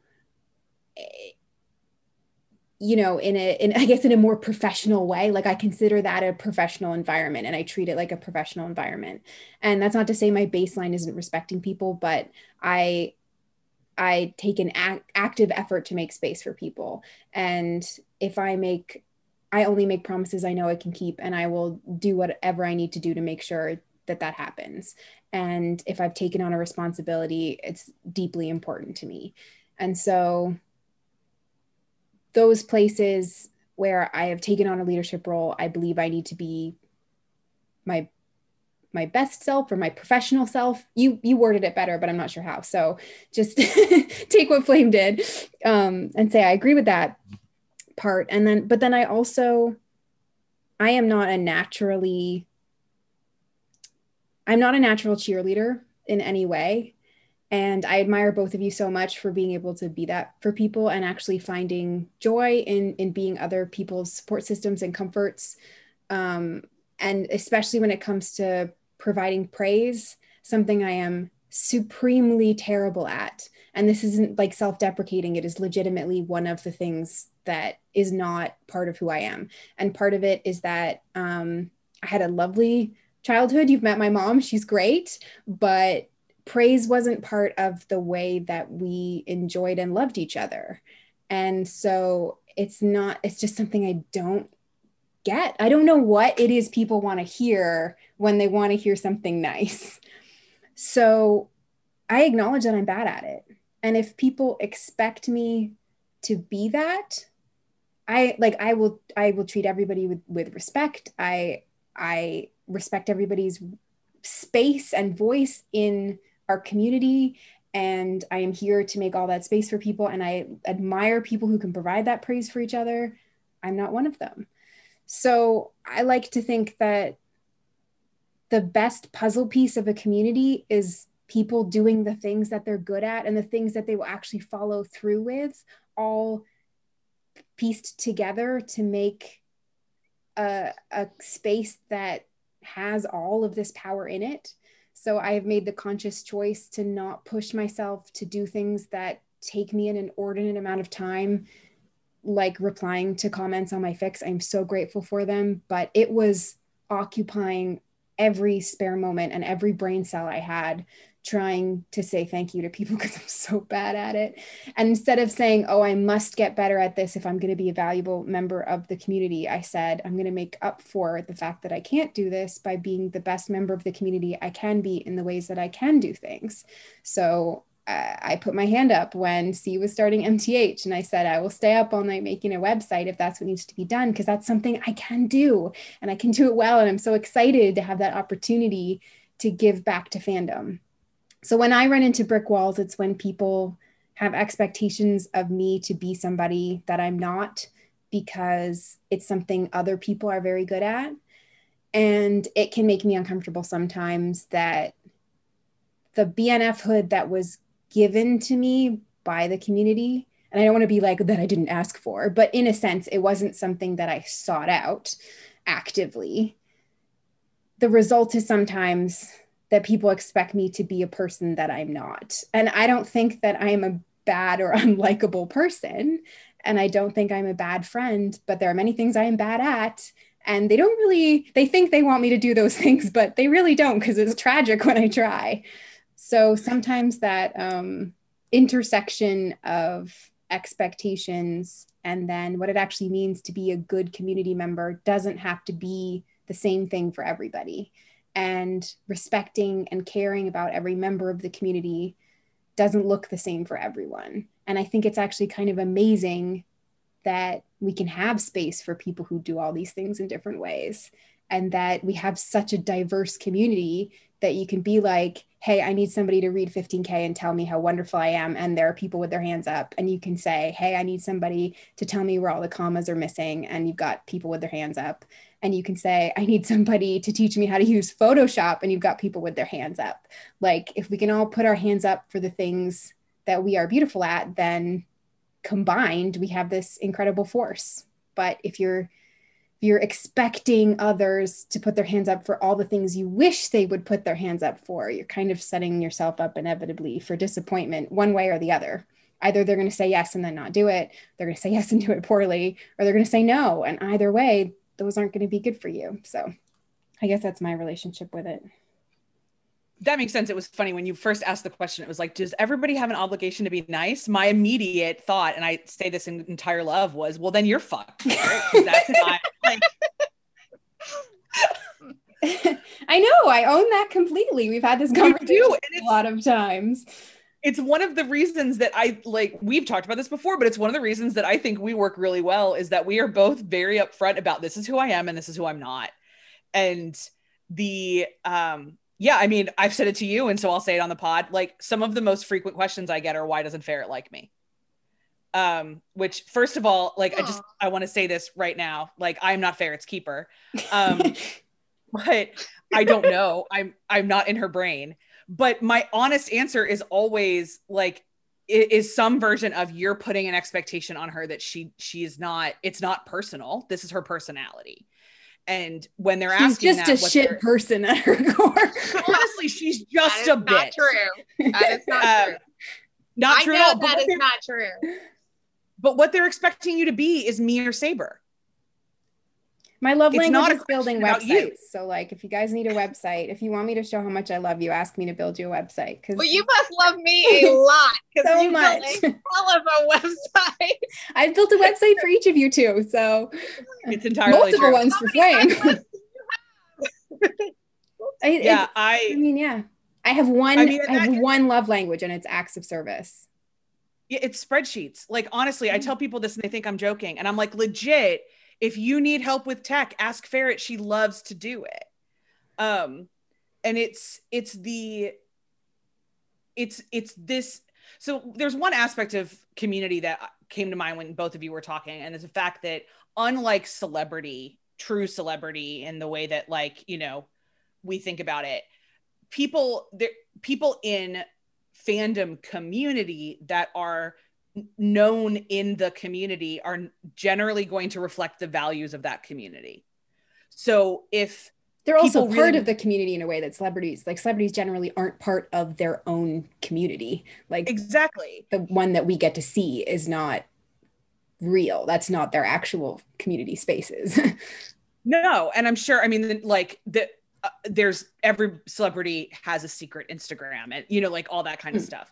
The but we're just so here. We, we're just here. This is always us, even behind our avatars or our names. We said it before. Anyone who wants to figure out who any of us are probably can if they really wanted to. Like it's it, it's always us. We are always our full selves, and so that means that if the community values kindness, the kind people are going to become more known in a way um, if the community values honesty and hard work, then the people who are honest and hard workers are going to be known.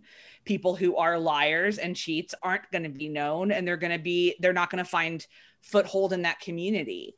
Um, and so, in a way, it's a fascinating sociological study to look at who are BNFs in different fandoms to in a certain way see how their behavior in fandom reflects their community values um, and kind of what that looks like and i love i want to reiterate what ferret said about that everyone should put up their own hand for what they're good at. Because what i hear from some um, people who are younger in fandom chronological age irrelevant but younger in fandom is that they feel there's a certain set of things they have to do to be liked or known so I need to mod an event. I need to do a bang so I can I can know people. I need to reach this certain threshold. I need to do this certain checklist so that I can be known in the community. And I think that's a really first of all that's something that I would have thought when I was younger in fandom. It's certainly how I behaved in fandom in my teens and 20s. But on kind of this end of it what I've realized is that really what people want is that you just show up. That's how you get known that's how you know people. You just show up. You are in the servers that bring you joy. You're in the comment sections of, of authors that you like. Even if you're a lurker, you are a reblogger or you like things with emojis. Or I always love it, by the way, when I'm in a Discord server and someone likes something I said and I don't know that person's name because it's like it reminds me that community is bigger than I think it is and I want to know that person, but I don't want to be creepy and DM them and be like, "Hi, can we be friends?" Because I am a human puppy that scares people. um, but know that every time you've ever liked something, if we've never talked, I've wanted to DM you and ask if we can be friends. Um, and that is that's how you that's how you do it. There's not a checklist. There's not a set of obligations in that way that we just talked about there is just doing the work and doing the work means doing life. Yeah and i know a lot of people you know particularly with discord which has gotten so big they do feel i think a little overwhelmed with that and a, a little locked out um, in some ways because you know that can be um, you know it, it it can feel like there's maybe only 20 or so people who are posting sometimes. Um, but you do, you know, like like you were saying, Flame, you, you really just have to put yourself out there if that's what you want. There's nothing wrong with just lurking.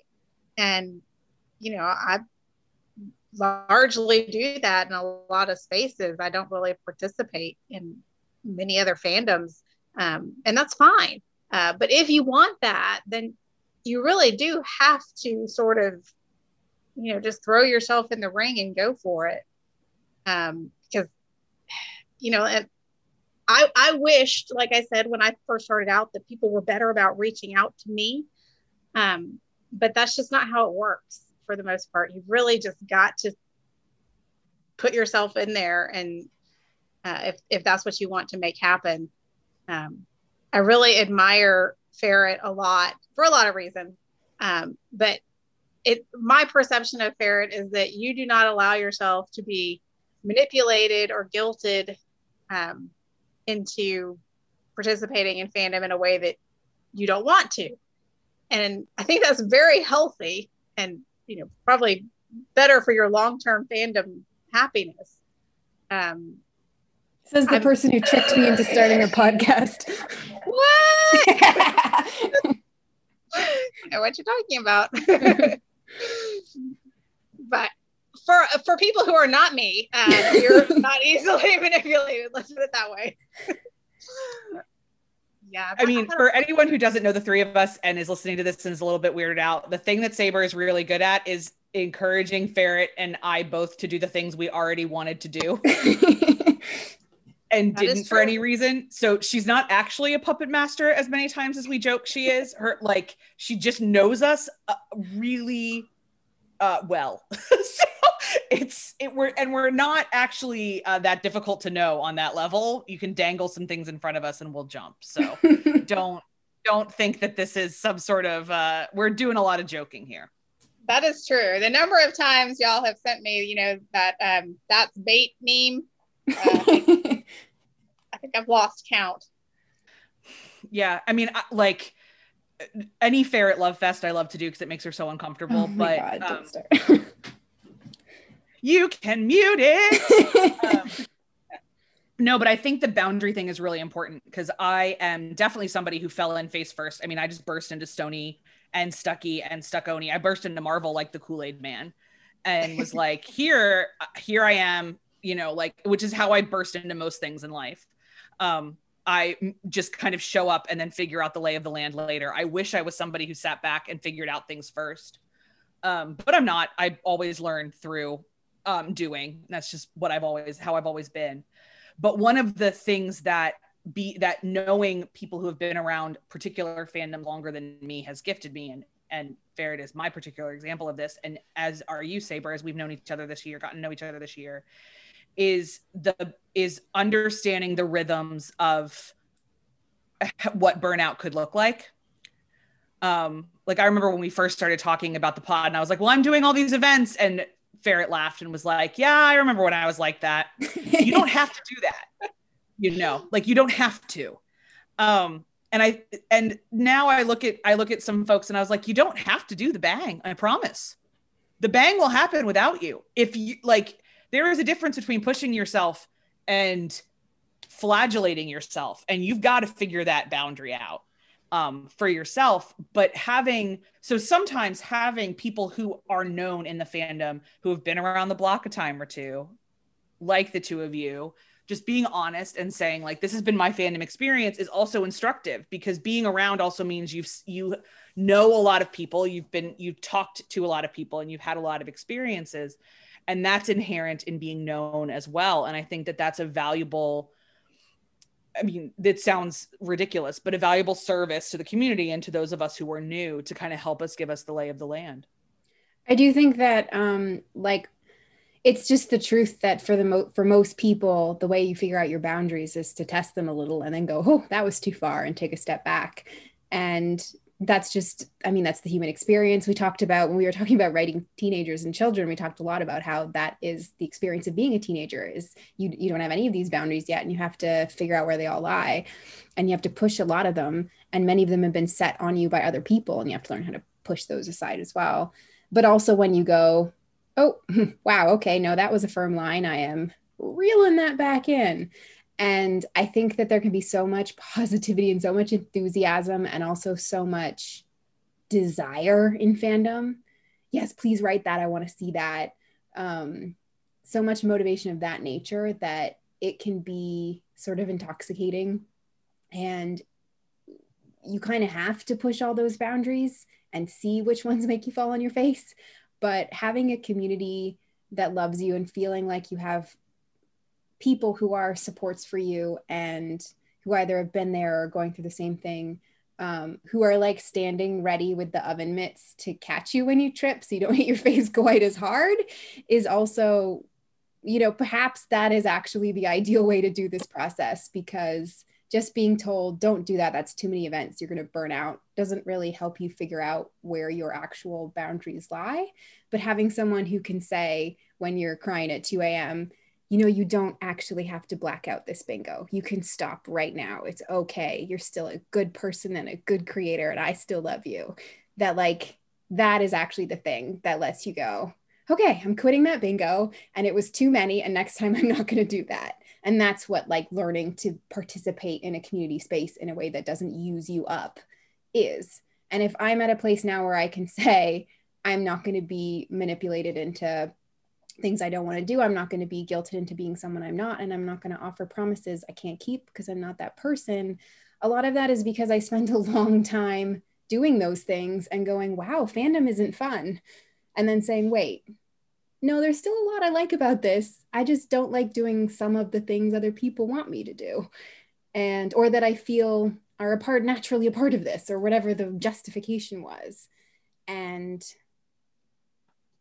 if if one can say I'm in a healthy place in fandom now, that you know, it's from a lot of tripping. it's so important to know your own boundaries and figure that out and to put yourself first, which I think is hard sometimes for me, um, because I, my nature is to generally try to please people. Um, so figuring that out is key for staying around long term. And it's hard. You know, we've seen lately or it seems like lately, you know, so many of our creators who have left fandom um, for one reason or another. And a lot of times it's related to how fandom was making them feel, um, whether it was the demands or the negativity. And, you know, that's, I mean, we want to avoid that um, if we can as a healthy fandom. You know, we'd like to minimize that. Of course, there will always be some things we can't control and reasons that people want to leave or need to leave, but it does seem like you know we've had kind of some bumps in the road the past year or so with uh, losing some creators and for me at least you know part of staying in the fandom and continuing to be a part of it is figuring out what my boundaries are and that's i guess that's kind of where i am at the moment is just trying to figure out how i want to participate in fandom. I mean, I still love writing and I still love being a part of things. Um, just not really sure yet exactly what that's going to look like going forward. And that was probably to some degree my own fault for being very accessible and trying to please as many people as I could. Um, I didn't really intend to do it, it just sort of happened. And it was hard to pull away from, but it was something that I needed to do. Um, so just so yeah, so figuring out that you know where your boundaries are and making sure that you enforce them. I think that's a very key part, at least for me, um, of being known. It's a put your own oxygen mask on first kind of situation too. Yeah. Like if it's not selfish to say that if you're not okay, if you're not comfortable, if you're not happy, if you're not feeling motivated or empowered or safe, you can't be the, the person that you know you are. You can't be the person who's helping other people. You can't be a positive voice because you can't breathe. Like if you if you don't have your oxygen mask on, you can't help the people who can't get their own on. So I think that that it really applies that there there's a selfishness that is selfless and this is definitely one of those cases where taking care of yourself and setting those boundaries so other people know what to expect of you and letting those boundaries change when you change because we get older we go through global pandemics we have life changes um, it, it it means that you know sometimes you're gonna have to say well i gotta stop i gotta go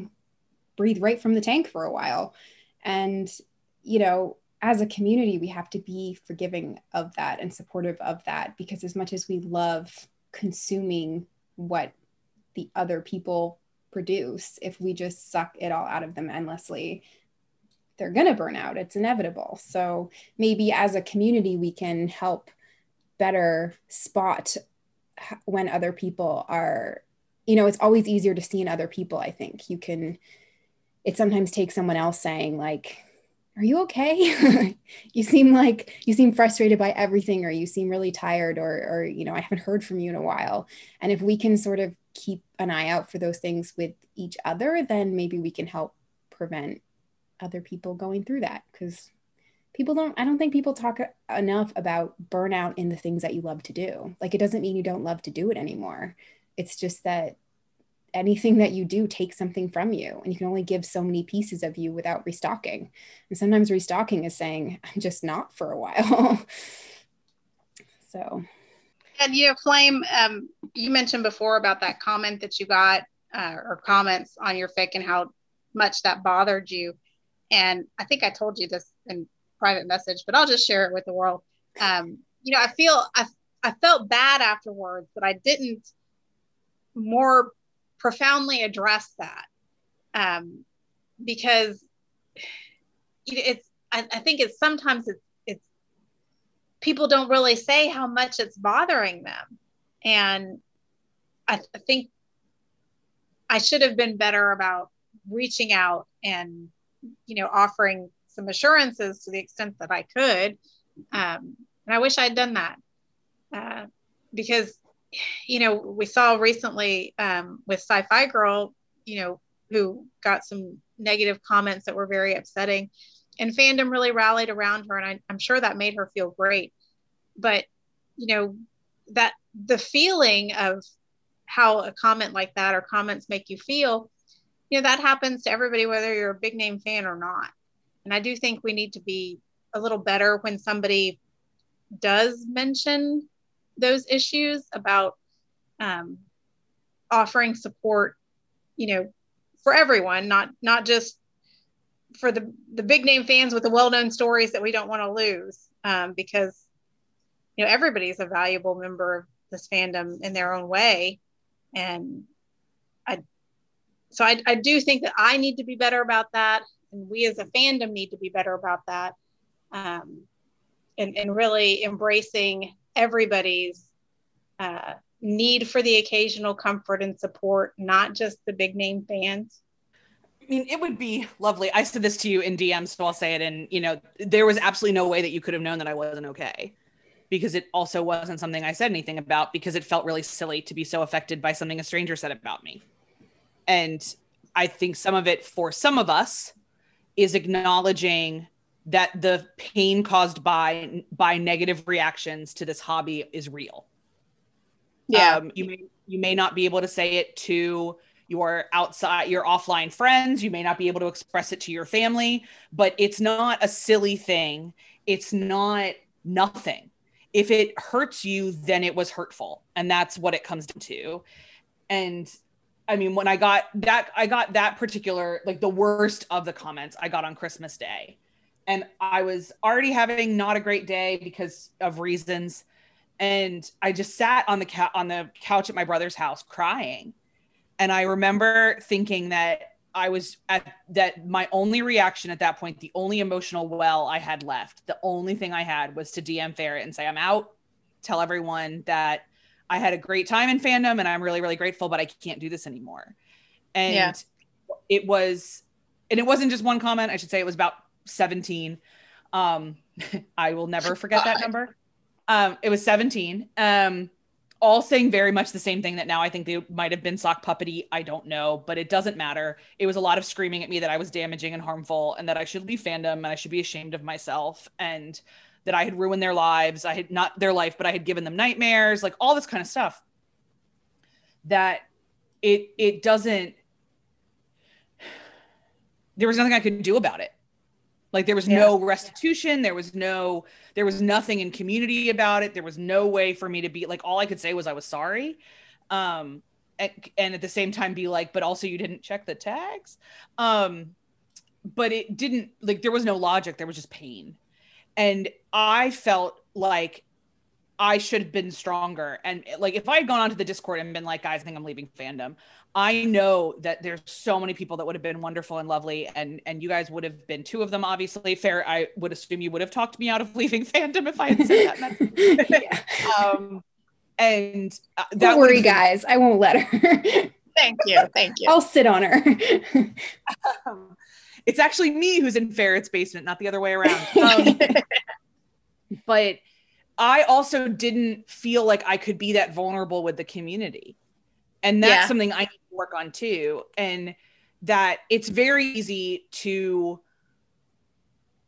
i don't know this is a little bit messy so go with me here but like i think about in a lot of servers we have rules of like if you're going to ask for help like this is it for your fic like this is how you ask like this is what we want you to say and this is what we do it in a way that could be really helpful for like i'm posting this negative comment and what i need from all of you right now is to be mad with me or right. what I need for, what I need is somebody to go read the fic and tell me if this person is right. Um, and if this is valid criticism or them being a dick. Like I need this is what I need from this moment. And that might help some of the stuff too. Cause at that time, all I needed was to hear not platitudes, not quick messages. I needed legitimately honest people to be like, no, no, no, no, that person's an outlier. We do want you here. You are a valuable member. And and that made me feel like if i asked for that that people be like oh my god flame of course you know that you're valuable blah blah blah blah blah. You're just being silly. And that wasn't what i needed. Right. Because the the pain in that moment was not silly being stalked across different platforms and being told that you are damaging to fandom which not i am one small microcosm of people that have experienced that um, is not silly.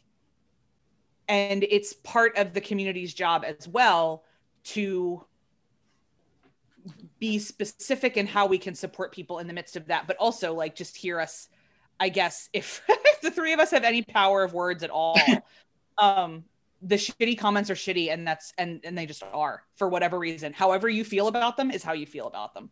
And i guess to circle it back around it's not discounted or meaningless or less hurtful because you are popular in fandom. It, it yeah.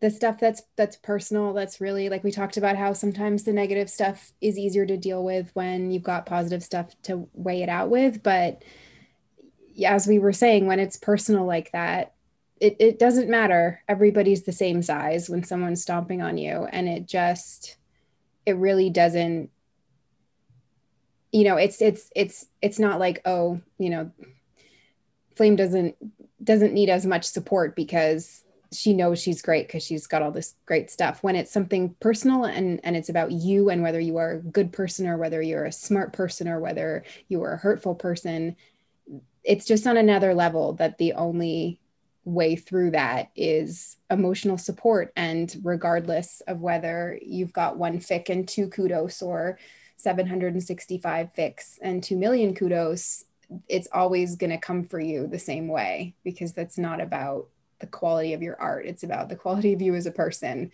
And we're all sensitive about that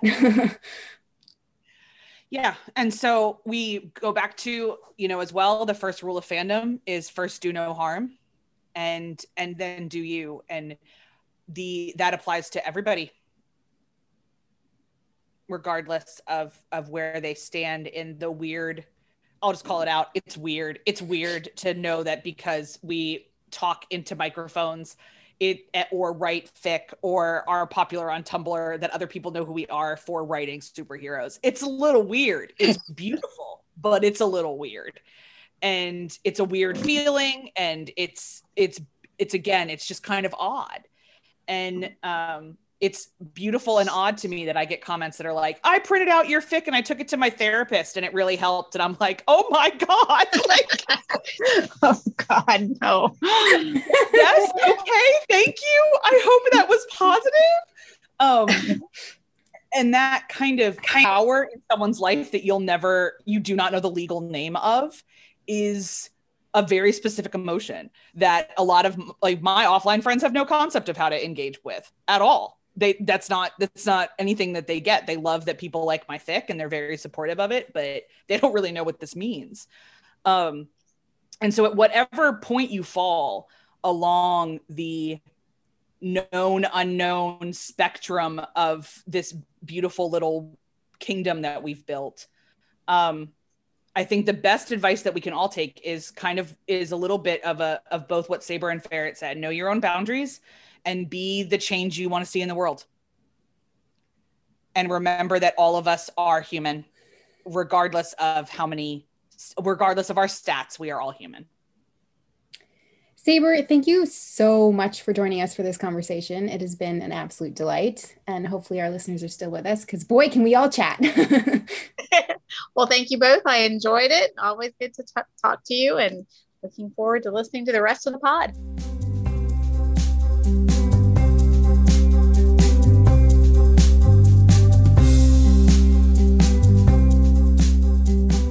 Taking a bit of a turn, I guess, from the conversations that we just had. I want to check in with one of my favorite things about fandom at the moment, which is trope off.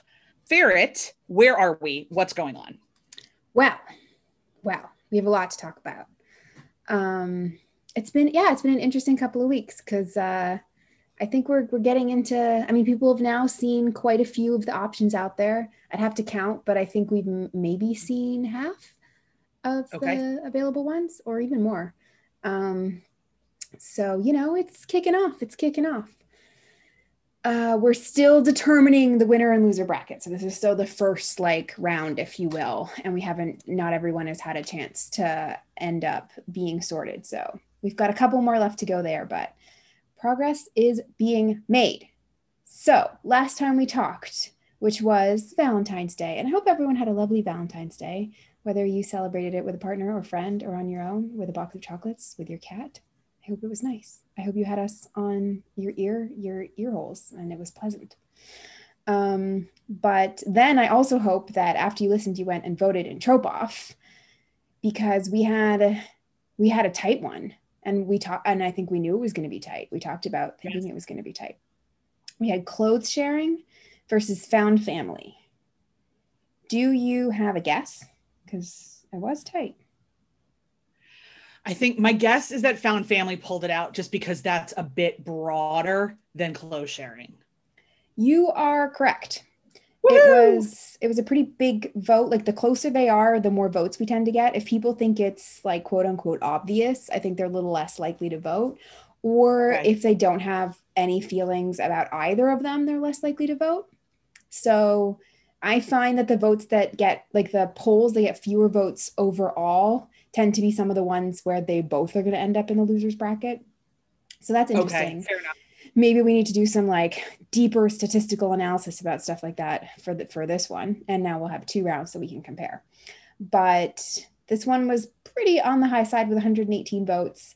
Clothes sharing took in 44%, and found family took in 56%.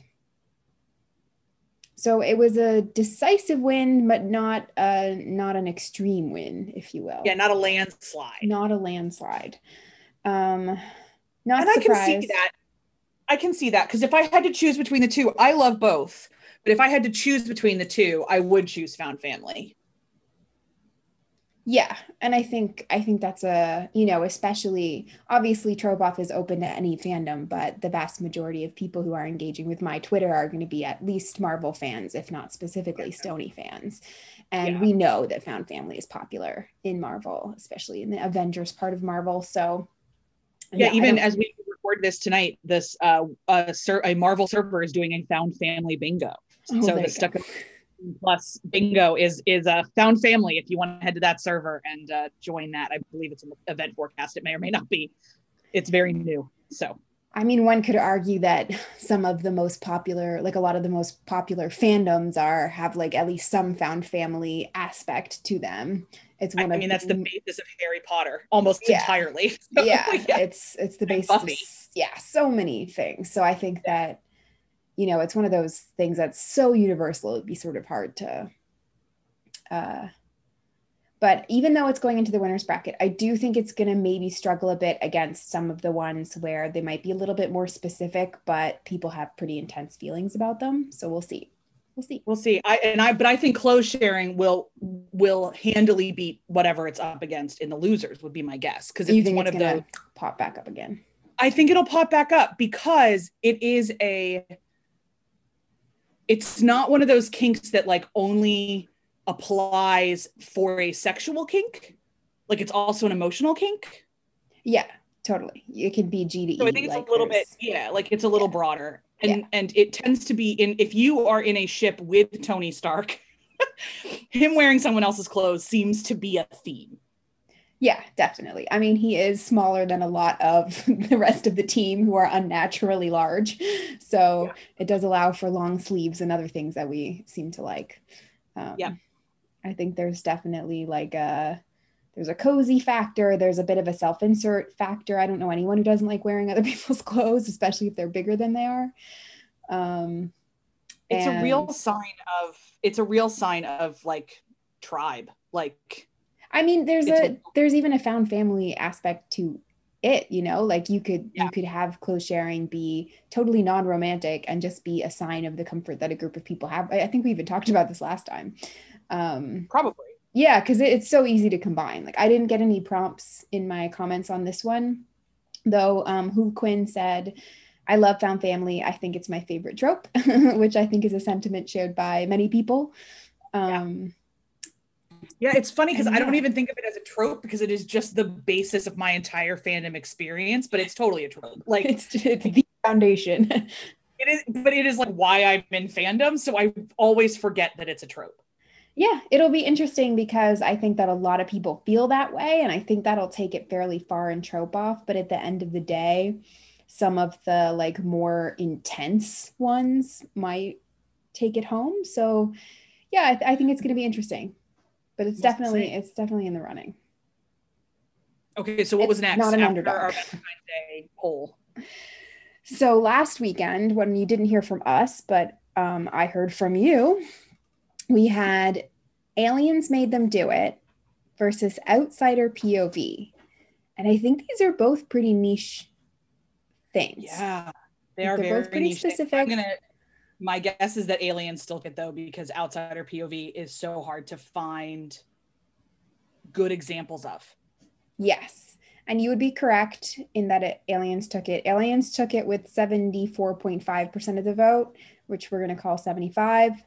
And Outsider POV took 25%. So, and yeah, I mean, it's hard to say. I see a lot of like people who like Outsider POV like it a lot.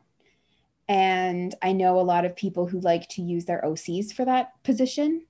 Um, but it is hard to do well. And I'm always impressed by people who do it well. Uh, and I think it is one of those things where it's like people who love it love it a lot and want more of it, but it's not like broadly popular in the same way that some other things are. Yeah, there's only one off the top of my head that I think of that I really love, and it's a, it's a, like a cap, it's like an um like a Star Spangled quartet barbershop quartet fic, Mhm. um, where it's a coffee shop person who is concerned that Nat is cheating on all of her boyfriends. um but and then i write a lot more ocs than um well than you do um and i still very i'll put like a chapter in their pov but i would never do a whole fic in their pov yeah, it's really hard. I think the hardest part is also the heart. what is the hardest part with epistolary, which is like if you're writing romance as we do. Um is the like climactic moment is hard to get across without the feelings of the people involved. So especially in anything longer than a one shot like i can Yeah. see the fic i'm working on right now i have two very very strong like strongly um fleshed out ocs and writing a chapter a whole chapter in one of their things about steve or tony would not be hard Right. um but and i could even see myself doing a bit of a spin-off and like them telling us their version of events of this thing but um actually that would be really really that would be entertaining i need That to check with people who are reading it if they would enjoy that um but i couldn't imagine having the big moment between because Stephen, especially Steve and Tony and uh, Steve and Bucky and Tony, like all the ships I write involve some level of idiots having to use their words. right. So you need those, and they don't, they're not going to use their words in front of anyone else. Yeah, that's the So- thing. It's like there's there's a lot of str- questions to struggle with there. Like how do we show what they're feeling, especially if they're not very good at using their words?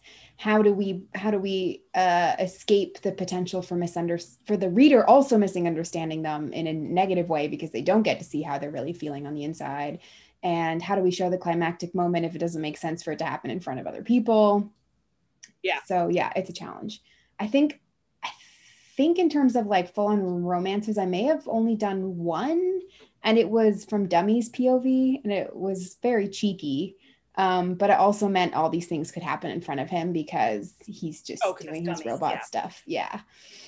Um, and we I also get sort of Jarvis's perspective plays a role as well. Yeah. Um, and I mean, it was it was verging on cracky. So, uh, Fair. And then the only other, it's interesting though that the other thing that's pinging that same kind of feeling for me is the piece that I did entirely epistolary. And I had a lot of people being like, How are you gonna, like, are you, they expected me to switch back into prose at the very end. And Oh. I was adamant to myself that I was going to face this challenge and I was going to find a way to do the entire thing in epistolary. And I did. And I'm actually really proud of how it turned out but it it's definitely you have to kind of ask your readers to trust you a little bit because in some ways I ended up having to sort of skip the moment and then find a way to still give people the feeling of having experienced that big climactic release moment. Um, and I hope I did. Uh, if anyone wants to check it out, it's called Between the Lines. But it was like it's like it was 297 chapters of building up to this this end and needing to to find a what like in some ways the page and, and the and the pen becomes a bit of an outsider POV because there is no POV. All you get is what you see from the outside, which is how they're expressing themselves and not them on the inside. So yeah, it's a it's it's a challenge. And I'd never really thought about how similar epistolary is to outsider POV until right now. But now that I'm thinking about it, definitely the same vibe. And I think that like text messages in particular, like both of my epistolary fics are entirely text messages. That's mm-hmm. like a that's a combination of both because I don't I don't make it clear in either of the fics who was holding the phone. Yes. And that's like, a fascinating thing about epistolary is the like does it have a POV? I feel like we talked about this a long time ago, but maybe it wasn't on air. yeah, I can, I can never. People always ask me, "Did you talk about this on?" And I'm like, guys, I don't remember when we start and stop. Sometimes I'm real sorry. But yeah, because like one of my POVs is a, is involves Nat and Nat and Bucky, Nat and Bucky, and it's told all through text messages. And I think you really get like Nat's nervousness and Nat is the primary driver. I don't switch to Bucky really at any point necessarily. It's entirely Nat's text messages with Pepper and then some group texts. But it definitely plays with POV in a way that I've never done in prose. And I don't right. think I'd even know how to. Yeah. Interesting. Interesting. So yeah, guys, if you're listening and you have an opinion, uh about outsider POV and epistolary and and how you can make moments without being in people's heads, then that would be a super cool and conversation we would love to continue off air. And then on air again in Com Talks, maybe next time. but to finish up trope off, since that's what we're here for, um, so that is that. Aliens made them do it will be going on in winners bracket. Outsider POV is dropping down to losers bracket. We will see both of them again soon. And yesterday, Saturday, I posted this weekend's trope off. So it is still open. If you are listening to this on Sunday, February 28th, um, then you can still vote in trope off. And if you're not, then you can skip ahead to the next episode and find out who won. but right now we have got Fix It versus Medieval slash Barbarian AU well, this will be interesting because people who love medieval barbarian AUs really love them. They do. They do. And so. I don't think that this is one we can combine simply because I feel like Fix It inherently is at least to some degree canonical. And so yeah, unless the only way that you could the only way that you could do it is like if you put Mizzy in where my, where our restless monsters sleep because it was a fix it that went to whatever planet is from Ragnarok and it became very barbarian-y. yeah, like yeah, it was okay. a gladiator competition. So like that's almost and that's a fix it. Yeah, but that's verging it away from the AU factor. So like depends how much of a stickler you're going to be about AU being part about of the, the AU for sure. But if you just want the like someone fights in a in a ring of some fashion, there's your combo. Yeah, I think that's the closest we can get for sure. Yeah. Though if yeah. anyone else can think of uh, another way to make that happen, I always love the combo prompts. Um, but that's that's a tricky one to combine. But we'll have to see who wins. And on our next episode, you're going to hear about who won this one, who wins next weekend, and what we've got up to vote for the weekend after that when we post as well. But thanks for voting. Thanks for tuning in for Trope Off. And uh, yeah, it's it's heating up. I'm excited.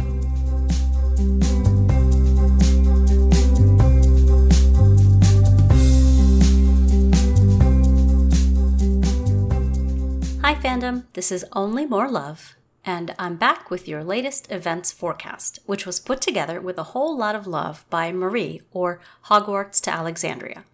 Please lend me your ears for a few minutes so I can tell you a bit about what's going on challenge wise in a Marvel fandom near you. And here's the usual note before I start with the current events. You'll be able to find everything I mention in this forecast linked and explained in the show notes for each episode over on podonthesuit.com. On to the fun stuff. The Marvel Reverse Bang is back, but different. With its new six phases formula, the mods aim to find you a partner, no matter how rare your ship, by dividing the many parts of our fandom into their own phase, and therefore their own bang within the bang. For more information and detailed rules and dates on each phase, please visit the blog.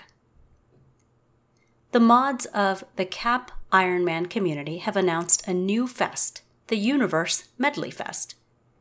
It takes the form of a prompt fest, with each month dedicated to a different universe, as well as a remix challenge, and the opportunity to run your own mini challenge centered around the universe of the month. This fest aims to give us more Steve Tony content across the multiverse. It begins on March 15th. Please check out the detailed rules master post at the com. Reminder that the Shrunky Clunks Big Bang is open for artist signups until April 17th. Author signups just closed, so hang tight for the next stage. Signups for writers and artists just closed for the Stucky Big Bang, and claims will happen starting April 26th. The Loki Rare Pair Bang, a mixed bang with claims of both fic and art, is also still open for signups until April 1st. Rare Loki shippers, this one's for you. Check out the blog for the full schedule and rules. The Steggy Bingo Bash is open for late signups until March 30th. So if you missed your chance to grab a card the first time, this is for you. Claims for the Black Characters Matter Prompt Fest have opened and will stay open until April 2nd, with a minimum requirement of 500 words for fic, and it also welcomes a wide variety of mediums. All ships, themes, and or kinks are allowed as long as they focus on at least one black Marvel character, and they also have a Discord server you can join. The mods for the Bucky Barnes Bingo have opened signups for the next round. They'll stay open until March 9th, with cards going out starting March 10th, and this round lasting until December 31st. Master posts will be due by January 7th. The Sam Wilson Fest starts tomorrow, March 1st. You have until March 12th to leave your best SAM prompts featuring any ship or gen content, to then be claimed between March 13th and April 23rd. Posting will happen between April 24th and May 2nd. There are no minimums and all mediums are allowed. Have fun! Signups and fills for the following are also still ongoing Cap IM Bingo, Marvel Fluff Bingo, Marvel Holiday Fest, Cap IM Com Remix Events and Bingo, STB, Steve, Tony, Bucky Bingo, as well as the Lights on Park Avenue monthly prompts. And that's it for this episode, friends. This has been your events forecast. We hope you'll tune in again next time. Until then, be well and happy shipping.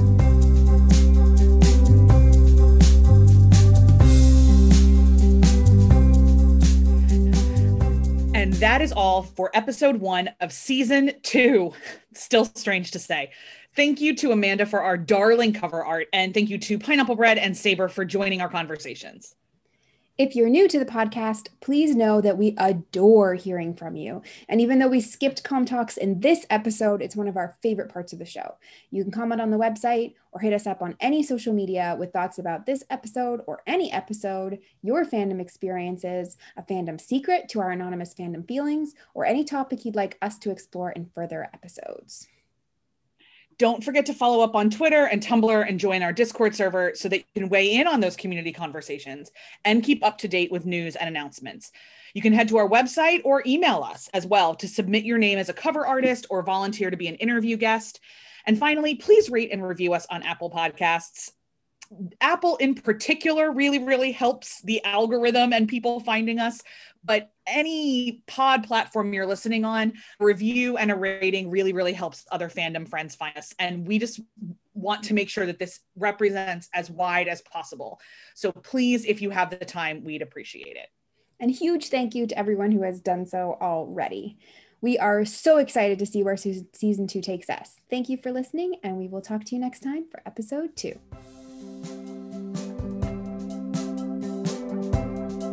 You've been listening to Pod on the Suit. Thanks for joining us.